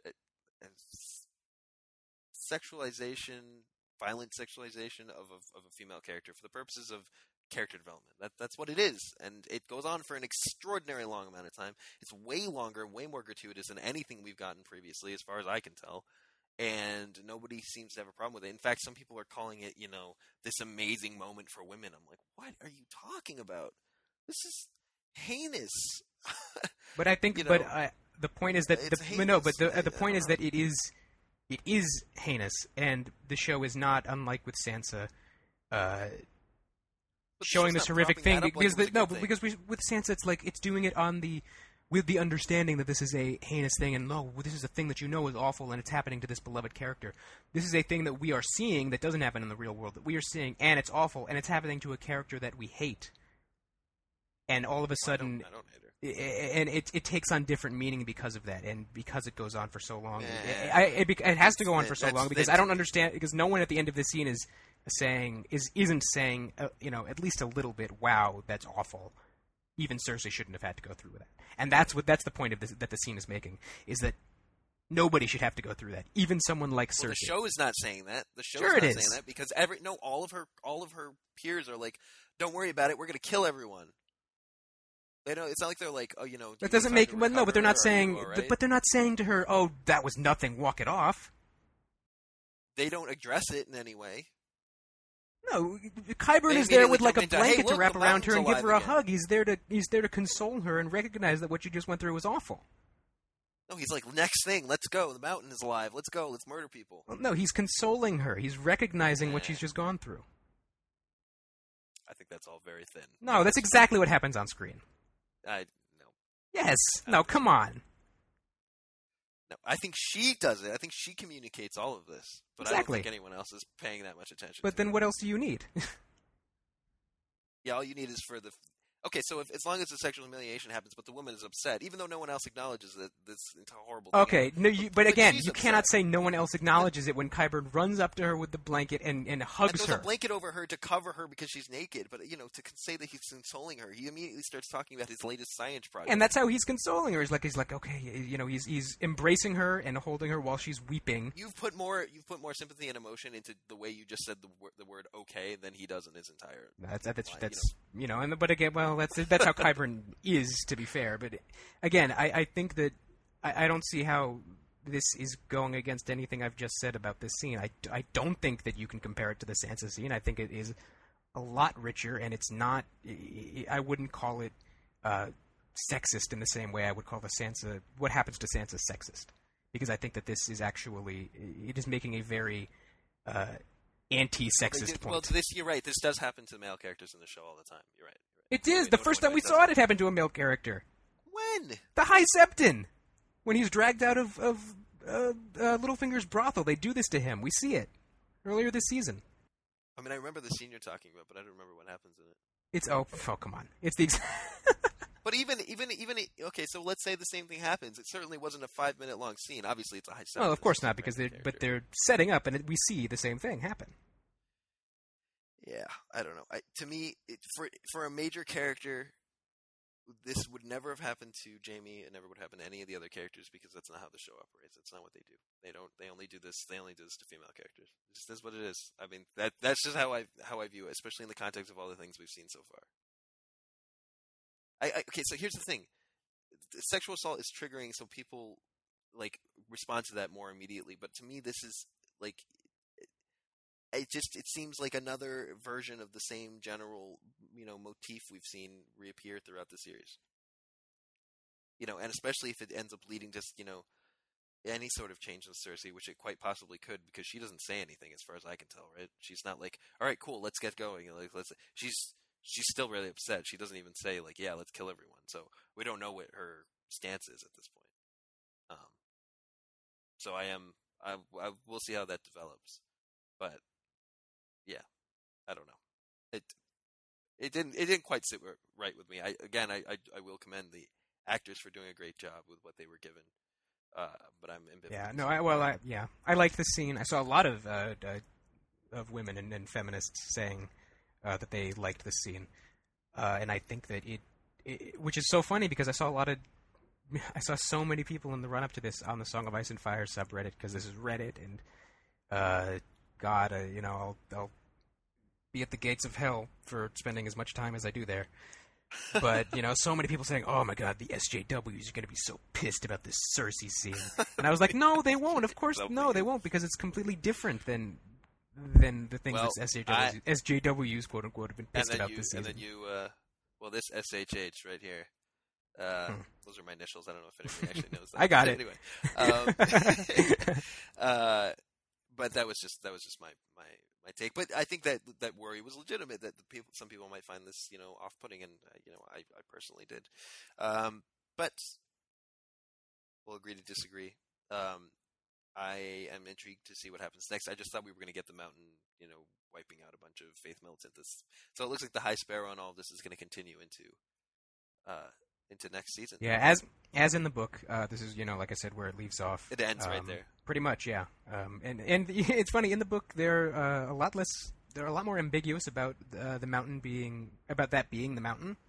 Uh, Qyburn says, you know, here's your new champion. His name is, and I, I swear to God, I'm not making this up. His name is Robert Strong. and they describe this, Robert. you know, gigantic man who never talks. And th- that's the other thing. Why isn't he talking? Because he not talk, or is he? Uh, well, yeah, in in the book it's because it's implied uh, he has no head. Because in the book they send Oh. they, in the book they send his head to Dorne as proof that he's dead. So Qyburn just reanimates his body, and they you know he has his helmet on all the time, but there's nothing underneath there, presumably. Because they did that here. They had his helmet. Yeah, you can very clearly see his blue face. Didn't they say there wasn't wasn't there a head a whole line about heads earlier though? Maybe I saw someone About say that maybe that's that that that might be Joffrey's head Joffrey's because the last time we saw Joffrey, that's what his face looked like. yeah. Well, uh, they did mention at some point. No, there was somebody who they said, "Oh, I want to save this head. I'll, I'll need it for my experiment." Oh, that was the uh, the dwarf that they brought to him for. yeah, the dwarf. So it's probably the dwarf's head. It could be, uh, yeah. mountain's body. But that that head also wasn't blue. Okay. Well, did we really see the head? Yeah, it was right. It was. I mean, yeah, there was a whole shot introducing it. Okay. All right. I guess I just didn't like focus in on it. But um, anyway, If it so, was yeah, blue, this you would have noticed. That's why. Yeah, yeah, exactly. Um, so, uh, this all that that all happened. So that was like the, I, I, to me that was actually a pretty major scene. And, and until we got to the final scene, I thought that would be the thing we people were talking about. uh, I didn't, you know, I didn't know. Um, so at the wall, we get. You knew this the whole time, jerk. You, do this all the time. And here's the thing, though. Here's the thing that really irritates me about how much time you spent talking about Alliser. You, I mean, why? oh no! Actually, that's no, no, no, no, no. I I stand that. Uh, I didn't know it was going to happen. Really? No, no, no. Yeah, Alliser. As far as I well, first of all, Alliser. There's none of the build up that I thought that we thought we were they were doing in the show. But it's not specific that Alliser is the one behind it, and I don't remember if Alliser is actually there at all when this happens in the book. Oh, but they've made it very clear he is here. Yeah. Um, well, okay. So just yeah, just real quick. Uh, they send Sam and Gilly to Oldtown. Um, Right. Okay. Oh, yeah. By the way, you knew this was happening, sending him to Oldtown. yeah. Well, I didn't You've know. been pushing this I didn't know for sure. so long. I didn't know for sure that it And was I- happening. But uh, what's funny is that um, everything that's happened to Sam in so far this season happens in the book on his way to Oldtown. He's sent much earlier. Oh. Uh, so yeah, sleeping with Gilly and the death of uh, Maester Aemon. Uh, they're they're on the way to Oldtown when all this happens. But so I, I thought Oh, I was I wasn't sure it was going this. to happen because of that, but I guess it is. You've been pushing these the, this stuff for episodes, like, and I was like, "What is the connection here? Why do you keep thinking?" They, well, they, but they have applied it. If you, you know, they they've when he said it's like, oh, the greatest the greatest library in the world is in Oldtown, and uh, they have all this stuff about the White Walkers there, and you know that I could find out. And then uh, then an episode later, Maester Aemon dies, and it's like, oh, I guess the wall needs a new Maester. Who's that going to be? I was I was thinking that you you were just like extremely perceptive, and uh, because I was like, "Whoa, he was right," and then I was like, "He's known this was going to happen." Well, yeah, but uh, maybe maybe this was maybe this was um, I, I, I this was easier to see when I knew that this was a thing that could happen. Um, I didn't I didn't know for sure because of the way that they structured it, but um, but yeah, and, and even though there is stuff to happen with Sam on the way to Oldtown, uh, I. I know for a fact it did take it did take uh, a lot of people by surprise. This whole thing. yeah, well, and and in the future, I don't know what's I don't know where they're going with this because everything that ha- everything that happens to Sam in his journey to Oldtown has already happened, so this could go anywhere. So who knows? and we know that they're, they're uh, show up in Old we know that they're casting uh, his dad for season six. Oh, right. which could so be interesting. Could, he could show up there on his way back home, or, or on his way to Oldtown, or something. He might he might drop Gilly off with his family. or that. Yeah, that's possible. Um, so, uh, so a couple things happen. Let's let's let's. So Couple things. Oldtown, uh, well, yeah, maybe before the end. Uh, so Davos shows up and says, you know, I need people and and wildling reinforcements and all this stuff. And Jon's like, yeah, I'm not doing that. Um, and then, by the way, so Davos is there, and so he'll be play a role in whatever the consequences are of the last scene. Um, so that's interesting. Also, Melisandre, who had left Stannis at the at uh, Winterfell, Melisandre teleports teleports back to the wall. Yeah, somehow. Um, around the same time that that uh, what you call it, that, that, that Davos is there. So I just asking him, for Which the, is uh, yeah, it doesn't. it- um, the only way, the only justification I had is that maybe Davos has been there arguing with Jon for like a few days. That's my best guess too. Yeah, which is reasonable. It could be- Yeah, although we don't know how much time passed in between Davos leaving and uh, and uh, Melisandre leaving. yeah. There's that, and we also don't know if you know Davos could have easily stopped at an inn on the way up, and Sure, yeah. Melisandre might have bolt- gone straight to the wall, or you know any number of things. But all right, fine. Let's accept- let's accept that. Um, so Melisandre shows up very tellingly, which we'll get into in a second. And Davos learns that Shireen is dead, and, and Melisandre is mum on the reason. Yeah, she's like, uh, you know, I don't know. Uh, by the way, she is the least.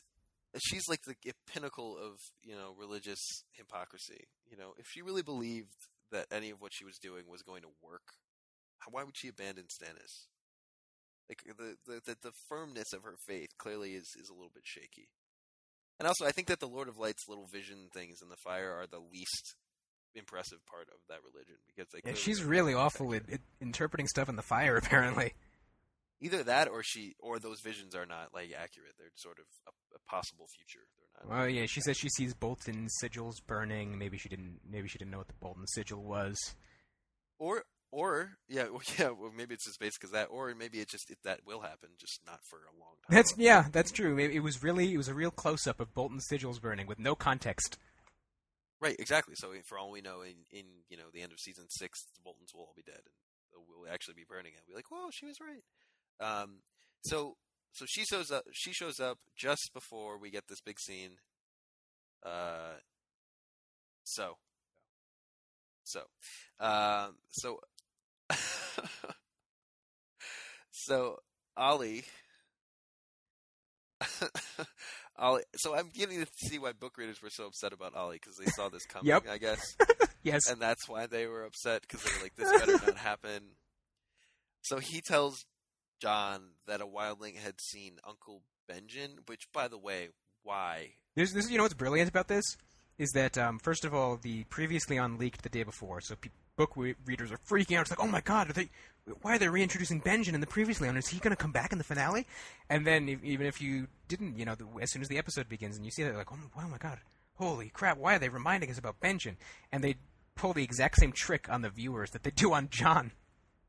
yeah, exactly. Yeah, people are like, "Oh, yeah," because there's like, I know there's a lot of rumors about Benjen Stark and all this stuff and the, um, like there's theories about Benjen Stark and how he might play into the. This It's a very popular theory that he that Daario is Benjen in disguise. Wait, actually, Yeah, for real. that's idiotic. Uh, well, I mean, I guess because on the show it would make no sense at all, but that's just stupid. Um, no offense to those people, but that doesn't make any sense at all. Um, I know. I heard. Do you know this cold hands thing? Uh, yeah, Hear about Cold this? Hands was never a character, um, and, and um, Hands isn't even Benjen in the books. That was confirmed. They found someone found a draft of the fifth book with editor's notes, and his editor, George R. R. Martin's editor, left a note. I was like, I think you know, is, is Hands Benjen? And then he left a note in red pen, just says no. so there, there went that theory. Okay, all right. So there you go. So none of this, none of that's even remotely possible. So I guess they were teasing it, you know, or in the show. I don't know what the point of this was. But why would this, of all characters, to be like we found, like it couldn't have been a more recent character, or like Bran. You know, oh, we found Bran. Uh, well, everyone thinks Bran is dead, though. Okay, then I think Bran. I, is I guess the, I guess the justification is like, what what do we know 100% guarantee will get Jon out of his office, you know, instantly? But why? It's not like he talks about Benjen. Literally hasn't been mentioned for you know four and a half seasons. But uh, but is that any reason? right? There's no reason to and a half believe that he doesn't still care about where Benjen is. I don't. I don't think. I don't have a problem with this. Yeah, but it's such a it's such a weird callback. They've never mentioned since. The most recently we heard about it was on previously on, I guess. But like, I don't know. It's just why would he believe that? It's like okay, Benjen, who we haven't heard from in like a long time, who's probably dead. Why would he be here, or why would he? Why? Well, but he has no reason to. Doesn't make any He has no reason to distrust Ollie, right? He has no reason to believe that Ollie is lying to him.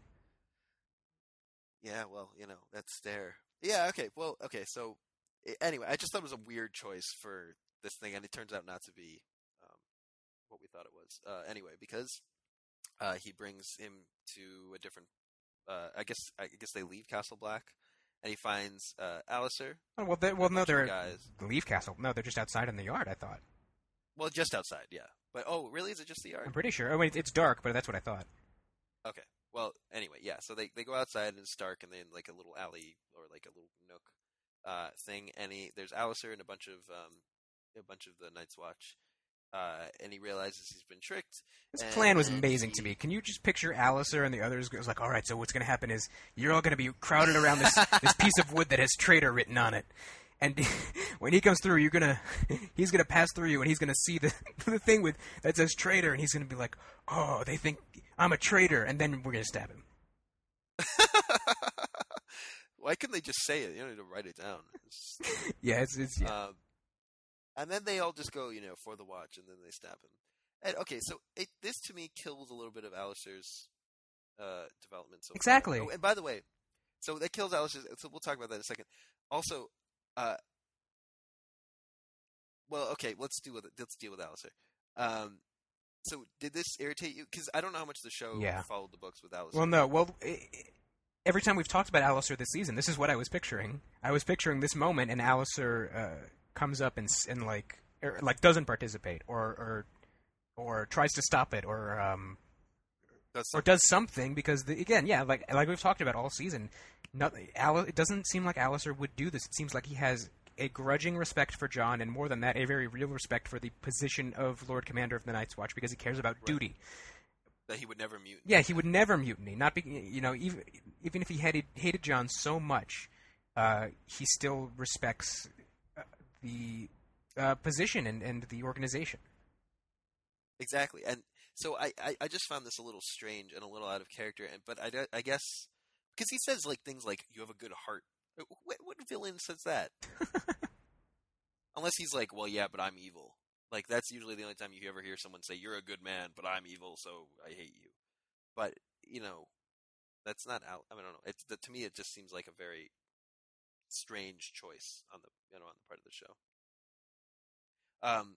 So and then and then we have so they all walk up and they're like for the watch and they all stab Jon and he's like oh people are killing me and then Ollie is the last one who comes At up. Two, Ollie. at, at two Ollie exactly. And uh, the last thing that Jon says is Ollie and then he falls over on the ground which by the way is a cool shot. Really cool shot. I like the blood in the snow. I think I think I think some book readers might have been offended by that more than anything else. well That, that's so his last final words. so why don't we clarify this? Because a lot of people are are freaking out about this scene and you I, I did I, I was actually I think I messaged you pretty much right away and I was like I'm I'm ready to be done with the show. Because eh, honestly just because I was like I'm just tired of it. I'm just tired of this. This is just stupid. I can't I can't process this anymore. I, I wasn't upset. I was just I I I can't invest in anything in the show so why would I watch it? And that's basically how I felt. But I felt like this. I felt like up to this point we had figured out who was probably going to make it, and I, you know, at least probably Tyrion and probably Jon, and that's about it. Maybe Dany, maybe. And that that was that was as far as I was willing to go. Everyone else will probably die in some fashion. I, I do want to say, and I think I think it was our podcast on episode two. It was whatever episode um, Jon got elected. You said Right. you said the words. The Lord Commander seems like a pretty secure position. Yeah, I saw you made fun of no one's going to stab you in the back. You said that, Oh and I had to. And I muted my mic and I laughed so hard. Okay, well, you know, I did see. I I I foolishly went through your. Uh, I was I was looking at your post on a one of your posts on the Song of Ice and Fire Reddit, and I didn't see this happen. Like I didn't see what you were referring to, but I did see you say that you had to mute your mic when you were doing the, the podcast. Oh yeah, that was what I was talking about. I didn't know what you were referring to. I just stopped reading immediately, and I was like, "Oh God!" uh, so I knew there was something going on, but I didn't. Uh, I didn't process it. Um, but so, what? What's your what? Uh, you weren't. You the scene doesn't freak you out, or the scene doesn't worry you. you oh no, he's not, he's he's not dead. Okay, so why? Because Melisandre shows up to the wall in the previous scene with the power of the Lord of Light to resurrect people, and no no Azor Ahai to champion anymore. Okay. So you think that he's going to be resurre- resurrected next, um, next season? I yeah, guess? and oh, and you know, God bless Kit Harington and the showrunners insisting in interviews, no, Jon is really dead. He's not coming back next season. Of course, he's coming back next season. You set it up pretty clearly. Okay, but how? And that's that's really one. All season, all well, okay, uh, that what I've just said, but more clearly, uh, every time he's interacted with Melisandre this season, she has tried to. She has said like, "Oh, there's some, there's a great power in you. You have to tap into." it. And she tries to seduce him and like make a shadow baby or something, maybe, but try to like you know get the control over him that she has over Stannis. And then she sees that you know Stannis is a lost cause, and she leaves. And where does she go after abandoning Stannis? Back to the Wall. Interesting. And we know that the Lord of Light gives uh, the uh, priests of R'hllor the power to resurrect because of Beric Dondarrion and um, and Thoros of Myr. And the show reminded us of Thoros of Myr very briefly earlier this season when uh, Tyrion referenced him. right. And so now Jon is is lying dead, and Melisandre is there. Of course, she's going to resurrect him. I don't know when it's going to happen. I don't know if it's going to be, uh, you know, episode six oh one, or how long they're going to wait. But or if they're gonna wait until the finale. they might. like, I I, really I heard a great uh, theory that they might have already shot the scene, because the actors who played Melisandre earlier this season said, "Oh yeah, there's uh, one big, huge scene with me and Jon coming up." Which obviously, if Jon's dead, then what was she talking about? What was she talking about? Yeah, interesting. So maybe she thought it was going to be in season five or something like that. Yeah, I mean, well, you know, she, you know, what, she, she uh, why would she assume otherwise if that's when they were shooting it?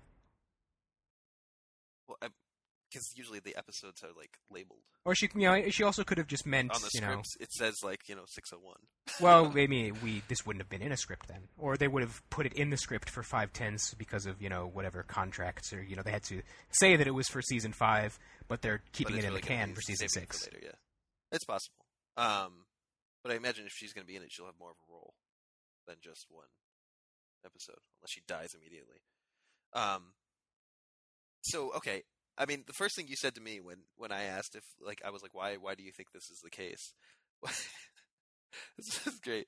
You're like you you you sent me the last line of his chapter, and there was an ellipsis at the end, and you were like, "There's an ellipsis." See, I was Yeah. like, "That's not evidence." Well, i i- from a i- Just from a because- book just perspective, because there's an ellipsis. from a book perspective, the you use an ellipsis to indicate that uh, this is not. You, you would you know use a period to indicate that this is the end. Use an ellipsis to indicate that there is a continuation. There is something else. You're trailing off. Okay. Which you know, which is why for the which is why I don't think uh, someone else was talking to me over Twitter. Is like, well, you know, I can't believe this hasn't been spoiled for everyone uh, because this is such a major thing. And I said, well, you know, nobody who read the books assumed he was dead either. So there's nothing to spoil from that perspective. It's not, you know, no one's going around saying Jon is dead because no one thinks he is dead. Well, a lot of I got to tell you, the show re- show watchers are. There are a lot of. I was in lab today, uh, and I was listening to this, conversation uh, in the neighboring lab, and they were just so upset talking about this whole thing. They were like, "It's just a terrible show, and they just keep killing people, and all this stuff happened, and it was awful, and all these people died." And then they were really referring to Jon in particular, and I was like. I mean, it's just that's what people that's what people think that's what it is. They think he's he's dead. And honestly, right now, I don't have any reason to believe that um, that he isn't. Well, because they haven't literally shown him being resurrected, you don't have any reason to believe that. That's you know, obviously, the show has the show I has I not. have- Yeah. Right. Okay. Well. Okay. So I guess we'll see. We'll see. But I uh, I think it's it's it's it's ambiguous. Um, and we'll. I, I would believe that he's like supposed to be the one who sits on the Iron Throne at the end. So I'm not. Um, I'm not willing to give up on that, but I don't. I don't think that we have concrete evidence as of yet. I think there's a lot of foreshadowing, but I don't think we have. There, there is there. I will say this: the book gives him a lot more outs Uh, I will. It's funny that his final line here is Ollie. In the book, his final line is Ghost. Uh, because he sees Ghost and he's like reaching out towards him as he's as he's bleeding out, Oh, Um, and that's why they believe. and they yeah they think maybe he another wargs into Ghost.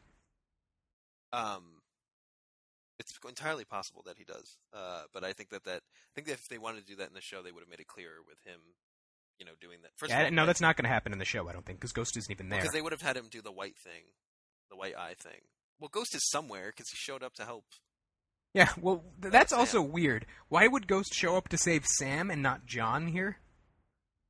That's very strange. Does that happen in the books that he the, with the ghost saving? That moment doesn't happen in the books because Sam isn't even at the wall at that point.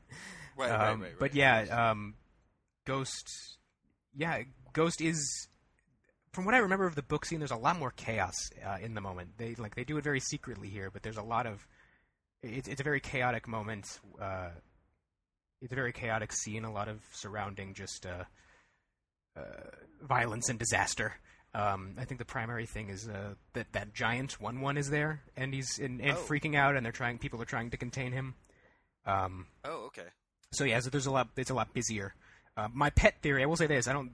My pet theory about the books is that because his final line is uh, Jon never felt the fourth knife, only the cold. Dot dot dot. And my theory has always been that the reason that that happens is that uh, as they're stabbing him, the White Walkers come over the wall and attack, and that maybe one of the ways he'll be resurrected is um, the uh, the White Walker leader, the Night's King, who we know can resurrect people, will have something to do with it. Oh, interesting. So that's it'd another way like that that could happen. Um, but yeah, it could be any number of ways. I really think that I think that Melisandre is the clear. I just think that uh, makes the yeah, it sense. makes the most yeah. sense. I don't see any other reason why they would engineer this situation where Melisandre shows up the way that you know in the mindset that she does, given the conversations that she's already had with Jon. If that's not where they're going with this, and why, um, you know, it just feels like, you know, maybe this is going to sound maybe silly to people who, uh, given what's happened on the show already, but it really feels like why would we spend all of this time with Jon and set all this stuff uh, stuff up to end it here? And it's like, you know, we when we have deaths like Robb and Catelyn, uh, it didn't feel like Well, but it, it felt like that was the natural end of their storylines. yeah, okay, but on the other hand, you would say that he did the most that he's done so far in the entire series, and like he's made his, a huge impact already. I, I no, yeah, I, I could see the version where he is dead and the story goes on from there, but I think that it, it from a story perspective, it's just it would be a very silly Well, decision to to stop. I think the best, the best, the best reason that can't happen is that we can't. Melisandre and Davos, as cool as they are, are not going to. Well, I, I don't know about Melisandre, but Davos, as cool as Davos is, it's not somebody who's going to keep us at the wall.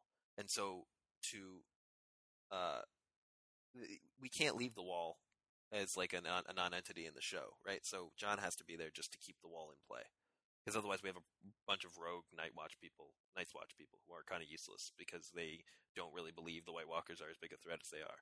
So I don't think that that's. Um, I, I, I don't think that he can die for just for that re- reason that we have to keep that whole area in play. Um, because it's been such a huge part of the show since the very beginning.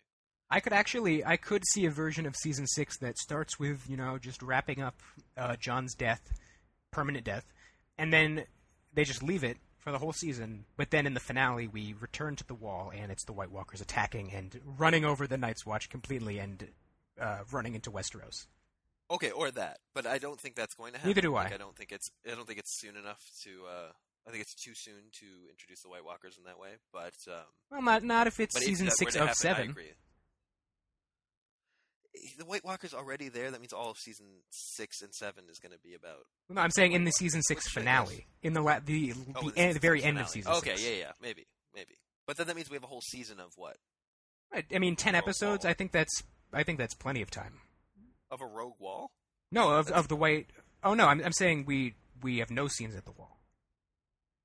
Oh, okay, until we get that. Yeah, I guess. But then we'd have to be reintroduced to the wall in the last scene, and that'd be kind of dumb. I, I don't know. I, I think I understand what you're saying about Jon being alive. I think that makes sense. I just don't see them doing anything differently with it. Um, because I just I don't see him. I don't see a version where he's dead, uh, really working, unless they immediately drive into White Walker stuff, which I don't think they will. Um, even though they're only at Hardhome, it's not like they're that far away. The Uh, best evidence, actually, for both the books and the show, is that the showrunners and George R. R. Martin separately have said on multiple occasions, yes, Jon will find out the truth about his parents. And a dead Oh, Jon right. cannot find out the truth about his parents. Interesting. Interesting. Okay, well, I guess that's also pretty good confirmation.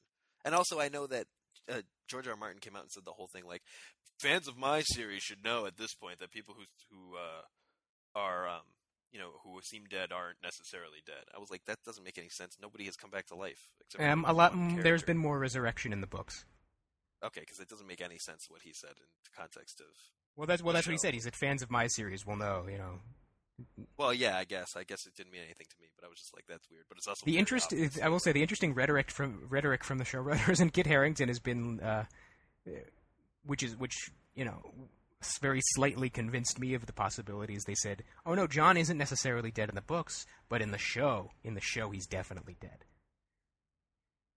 I Well, I don't think. I still think it's I ridiculous, but. I think that if that's he's an in the books, he's he's still he's still in line for the uh, you know the throne, and if they know the end game, then he can't die because the end of the show is going to be the same as the books, at least roughly.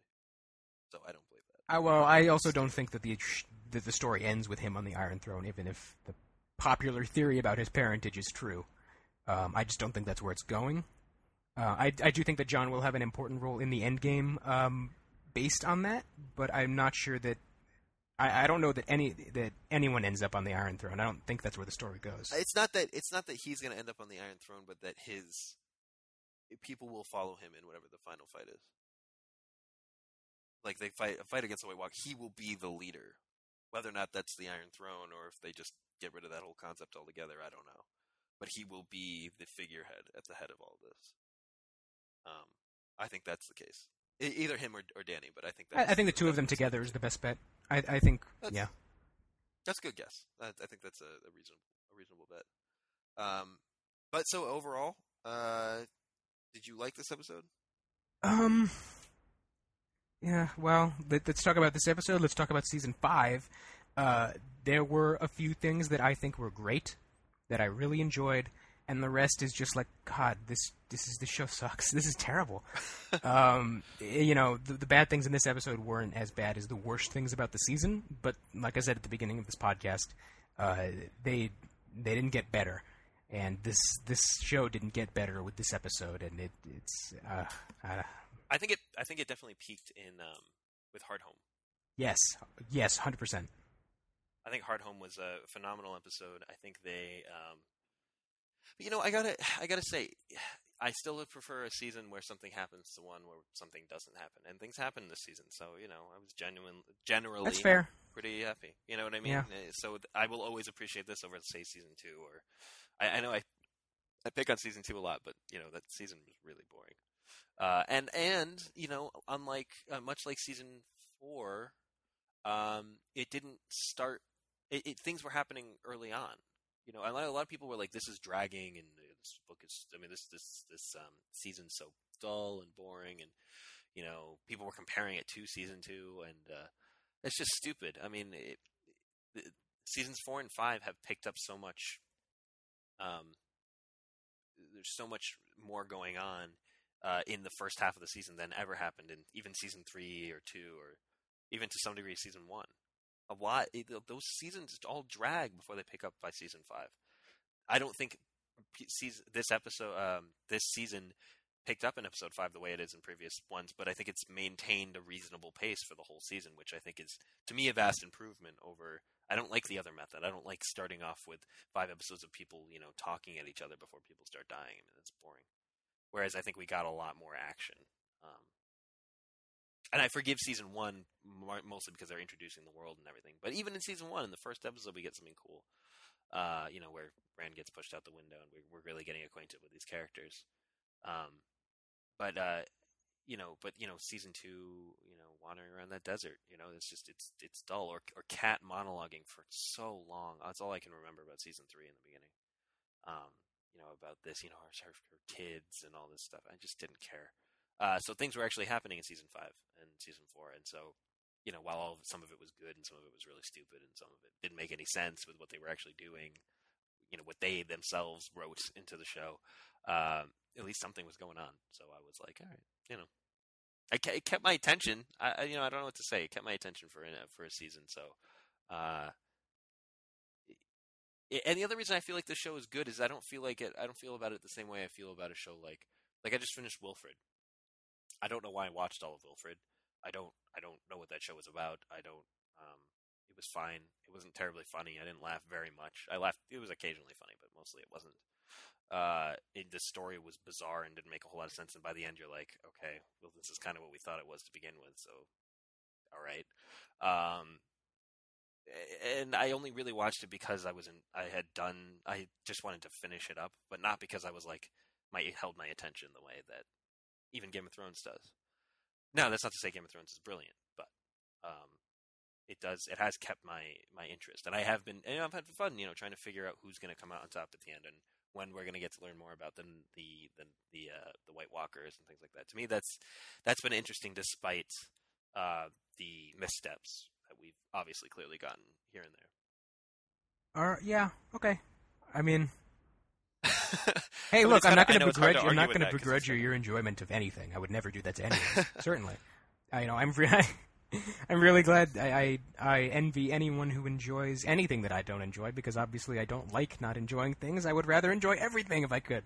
Right, right, of course. Um, yeah. but yeah, Game of Thrones. But do you, are, yeah. do you are you do you actively dislike it, or is it just like Well, you know it's just nothing? That's a that's a or- I tough question. Yeah, I, I don't know that I don't know that I when I'm watching it, it's it's rare that I am just like hating myself for for sitting through it and just you know there are some things that that are terrible that you watch and while you're watching you're just like God this is just trash. This is why am I sitting through this? And I don't have that with Game of Thrones because I you know I enjoy a lot of the characters and then the world. Do you have an example of a show like that? Um, well, it's tough with TV because um, Dance Moms, maybe. well, that's the thing. I, well, my this my house, there's a lot of dance moms watching going on, Uh, but yeah, like I don't. That's the thing with TV is like if I know I'm not going to sit through house. 20 hours of something that I hate because why would I? it's more true with movies where it's like if I bought a ticket to a movie, I'm kind of trapped. So Yeah, if I hate it, it's like I, I've never walked out of a movie. yeah, I don't. I don't. I've turned one off. Oh yeah, I've turned lots of movies off. I turned off. Um, oh, what was that movie? Shoot 'em up. I hated that movie. I turned off Uh, Napoleon Dynamite. Yeah, I still don't get that. The movie's brilliant. Uh, but anyway. I there was to be fair, it was a long time ago, but I I just I wasn't laughing. I didn't get it. Yeah, well, nobody does the first time. I mean, that's, that's Maybe I should revisit it. I haven't thought about it in a long time. Maybe I should. It's a rewatching kind of film. I, I remember I didn't like it the first time I saw it. I was like, why does everybody like this movie? Anyway, this is an aside. Um, but yeah, so so Game of Thrones, but it's Game of Thrones is even like that. It's not something that I need to. Um, I uh, let me put it this way: the only show season of the show I like buying Blu-rays. I have a, a large Blu-ray collection. The only season of the show I own is season one, and I will not buy any others. I don't. I don't. I can't foresee something happening in season six, uh, season six and seven that will make me go. I need this series on Blu-ray.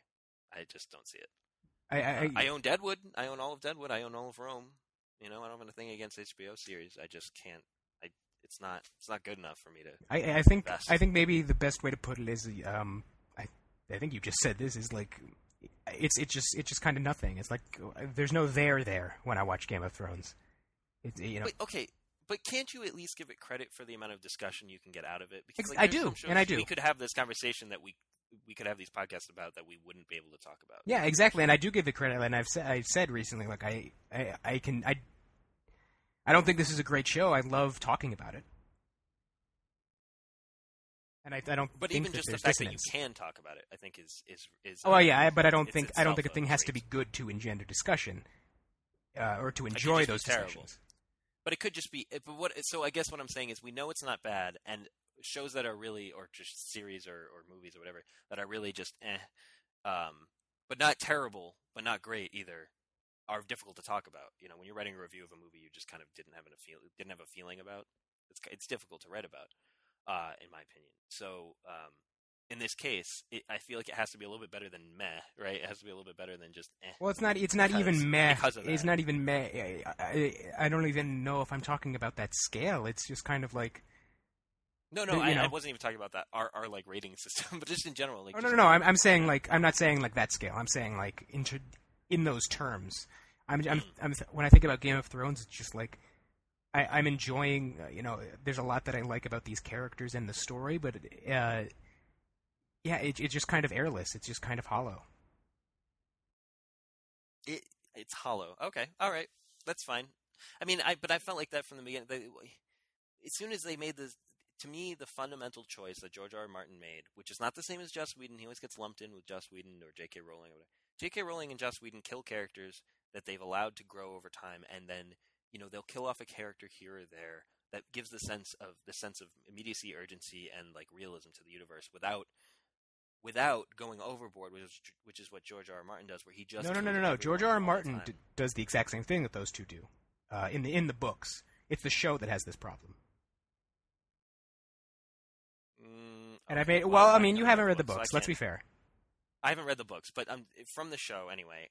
I, it's I don't care. Ken will never invest in any of these characters because even after hours and hours of screen time with them, I know there's no point because they're probably going to die. Whereas there's no character in anything like in Firefly. There was no character who I was like, oh, this character is going to die. I didn't. I didn't feel like that that was going to happen. I didn't feel like a character in Doctor Horrible was going to die. Uh, someone might die, but I was still worth investing in most of the characters because I knew.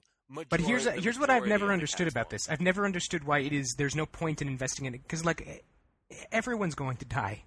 I think there there it is still worthwhile to invest in a character if you if they are interesting on their own Even if you terms. But eh, you know, I don't think that it's going that it's a waste of time. That character is a waste of time if if they it die on becomes screen. exhausting. It becomes exhausting. That's- I don't that's wanna, fair, I yeah. can't. I can't. I can't every single you know couple of weeks. Uh, while Game of Thrones is on, be like, no, another character died. There's people who, who still feel that way about the show when a character dies, and I'm like, at this point, haven't you learned to desensitize yourself and just realize that life means nothing in the show? Which is true. The show life means nothing, and I think that's one of the goals of it. But I just don't find that compelling. Uh, so, be, but because of that, on a broader scale, because of that general mindset, that sort of nihilistic, very drab, anti-emotional perspective the show takes, I, I can't invest in anyone. Which is That's funny because, like I was saying earlier in this episode, I don't even think that the show can be considered nihilistic anymore because it's weighted so heavily in a very negative direction. Yeah, it's guy. yeah, exactly. It's it's not even it's not that nothing so matters Breaking anymore. Bad. Well, well, yeah, well, Breaking Bad exists in a very moral universe. You know, it's something. It's something like you know, you could say that about a, a Coen Brothers movie. Coen Brothers movies exist in very, you know, strictly moral universes, and I, maybe A Serious Man is the best example. Um, if you haven't seen A Serious Man, uh, go see it because it's great. But that is a movie that uh, has a very exists in this world that has a very strict uh, uh, way that it defines ethics and morality, and the and it punishes characters very specifically in in uh, for for the For their for, actions. for their actions. Uh, whereas a, a show like Game of Thrones started out, and the way that it started out, you think, well, that doesn't exist. You know, the characters won't be rewarded or punished for being good or bad because in this world, that doesn't that system doesn't exist. But now it's become a situation where characters, it feels like characters are punished for being good. Right. But I think that you know you, you say that I, I would counter that with I think Ned Stark was punished for being good. I think that was exactly his big problem was that he was trying to I mean, his big sin was trying to do the right thing. At the very beginning, the Uh, I mean, that yes, you're it. right. You're right. That's true. Well, I I would say that I don't know if that's the same thing as and that's what set you know- the tone for the show. A lot of people would argue Baelor Well, I- was the episode that set the tone for the show. I, I think that um, I, you- that's I agree with that. I think that there's a difference between Ned Stark, who you know, being an honorable and just person, got him killed because of the situation was that he was in. I don't think that, but the show is now made that the reason for every bad thing happening. When I don't think that it had to be the case from there. I think that that was a, that could have been very a very specific thing to Ned Stark, and you know, the like I said at the beginning, it could have just been like the you know, he isn't going to get saved because he is just and honorable. Uh, but now it's become a thing where you know, just being just and honorable gets you killed in this show, when it could have just been a thing where it won't get you saved, but it doesn't mean that you're going to make it out okay. Right. Uh, I mean, I guess I see what you're saying. I just feel like the show, like I can see how the, I can see how you could read that intro as a completely different, you know, the way I was just portraying it. In other words, and that might be the way the writers view it at this point. Uh, and the other thing too is, you know, they seem to get higher ratings when bad people do bad things to good people in the show. So, you know, that's probably. But they their ratings have dropped this season. Let's let's point that out. Yes, but this this episode was higher than any previous episode. Oh, was it? I, I, I hadn't checked. That doesn't surprise me. any I guess. previous episode, exceeding eight million for the wars to come. Oh, well, all right. Well, you know what? Good for them. Because the wars to come was the opening episode. I think? yeah. Yeah. So, yeah, there you go. Um, so clearly they're doing something right. uh, anyway, so I think that uh, that about wraps up wraps up uh, season five. Yeah. Um. I mean, I'll be back. We'll be back for season six, barring some some catastrophe. Barring some catastrophe, Yeah. exactly, and uh, and it will be stark contrast. You know, this is this is officially we've branded ourselves. Um, okay, all right. Well, I think that wraps it up. So, uh, uh, thank you for joining me, and uh, I I really look forward to jumping into season six. Yeah. I guess. Well, I We'll guess we'll see. see. I know you don't. we'll see what happens. Not. An, I, I hate to go out on that note, but you know, I am. You know, I'm excited to see where the story goes. I am. Yeah, I mean, you know, it's it, what would be cool is if the uh, George R. R. Martin really doesn't come out with the next book before then, because then we really were, are going to have uh, some interesting conversations moving forward. Ooh. Yeah. Well. Yeah. There's already been um that because of what happened to Stannis, because it's kind of a cliffhanger what happens to Stannis at that battle in, in the books, and the implication is that he loses that battle. now. Right, right, exactly. Well, very clearly. Wait, which you know, there's no reason it couldn't be different in the books. Well, they've also saved it now so in case that. he comes out with the book, they could say Stannis is alive and then sort of match the book. That's true. could They could. Yeah.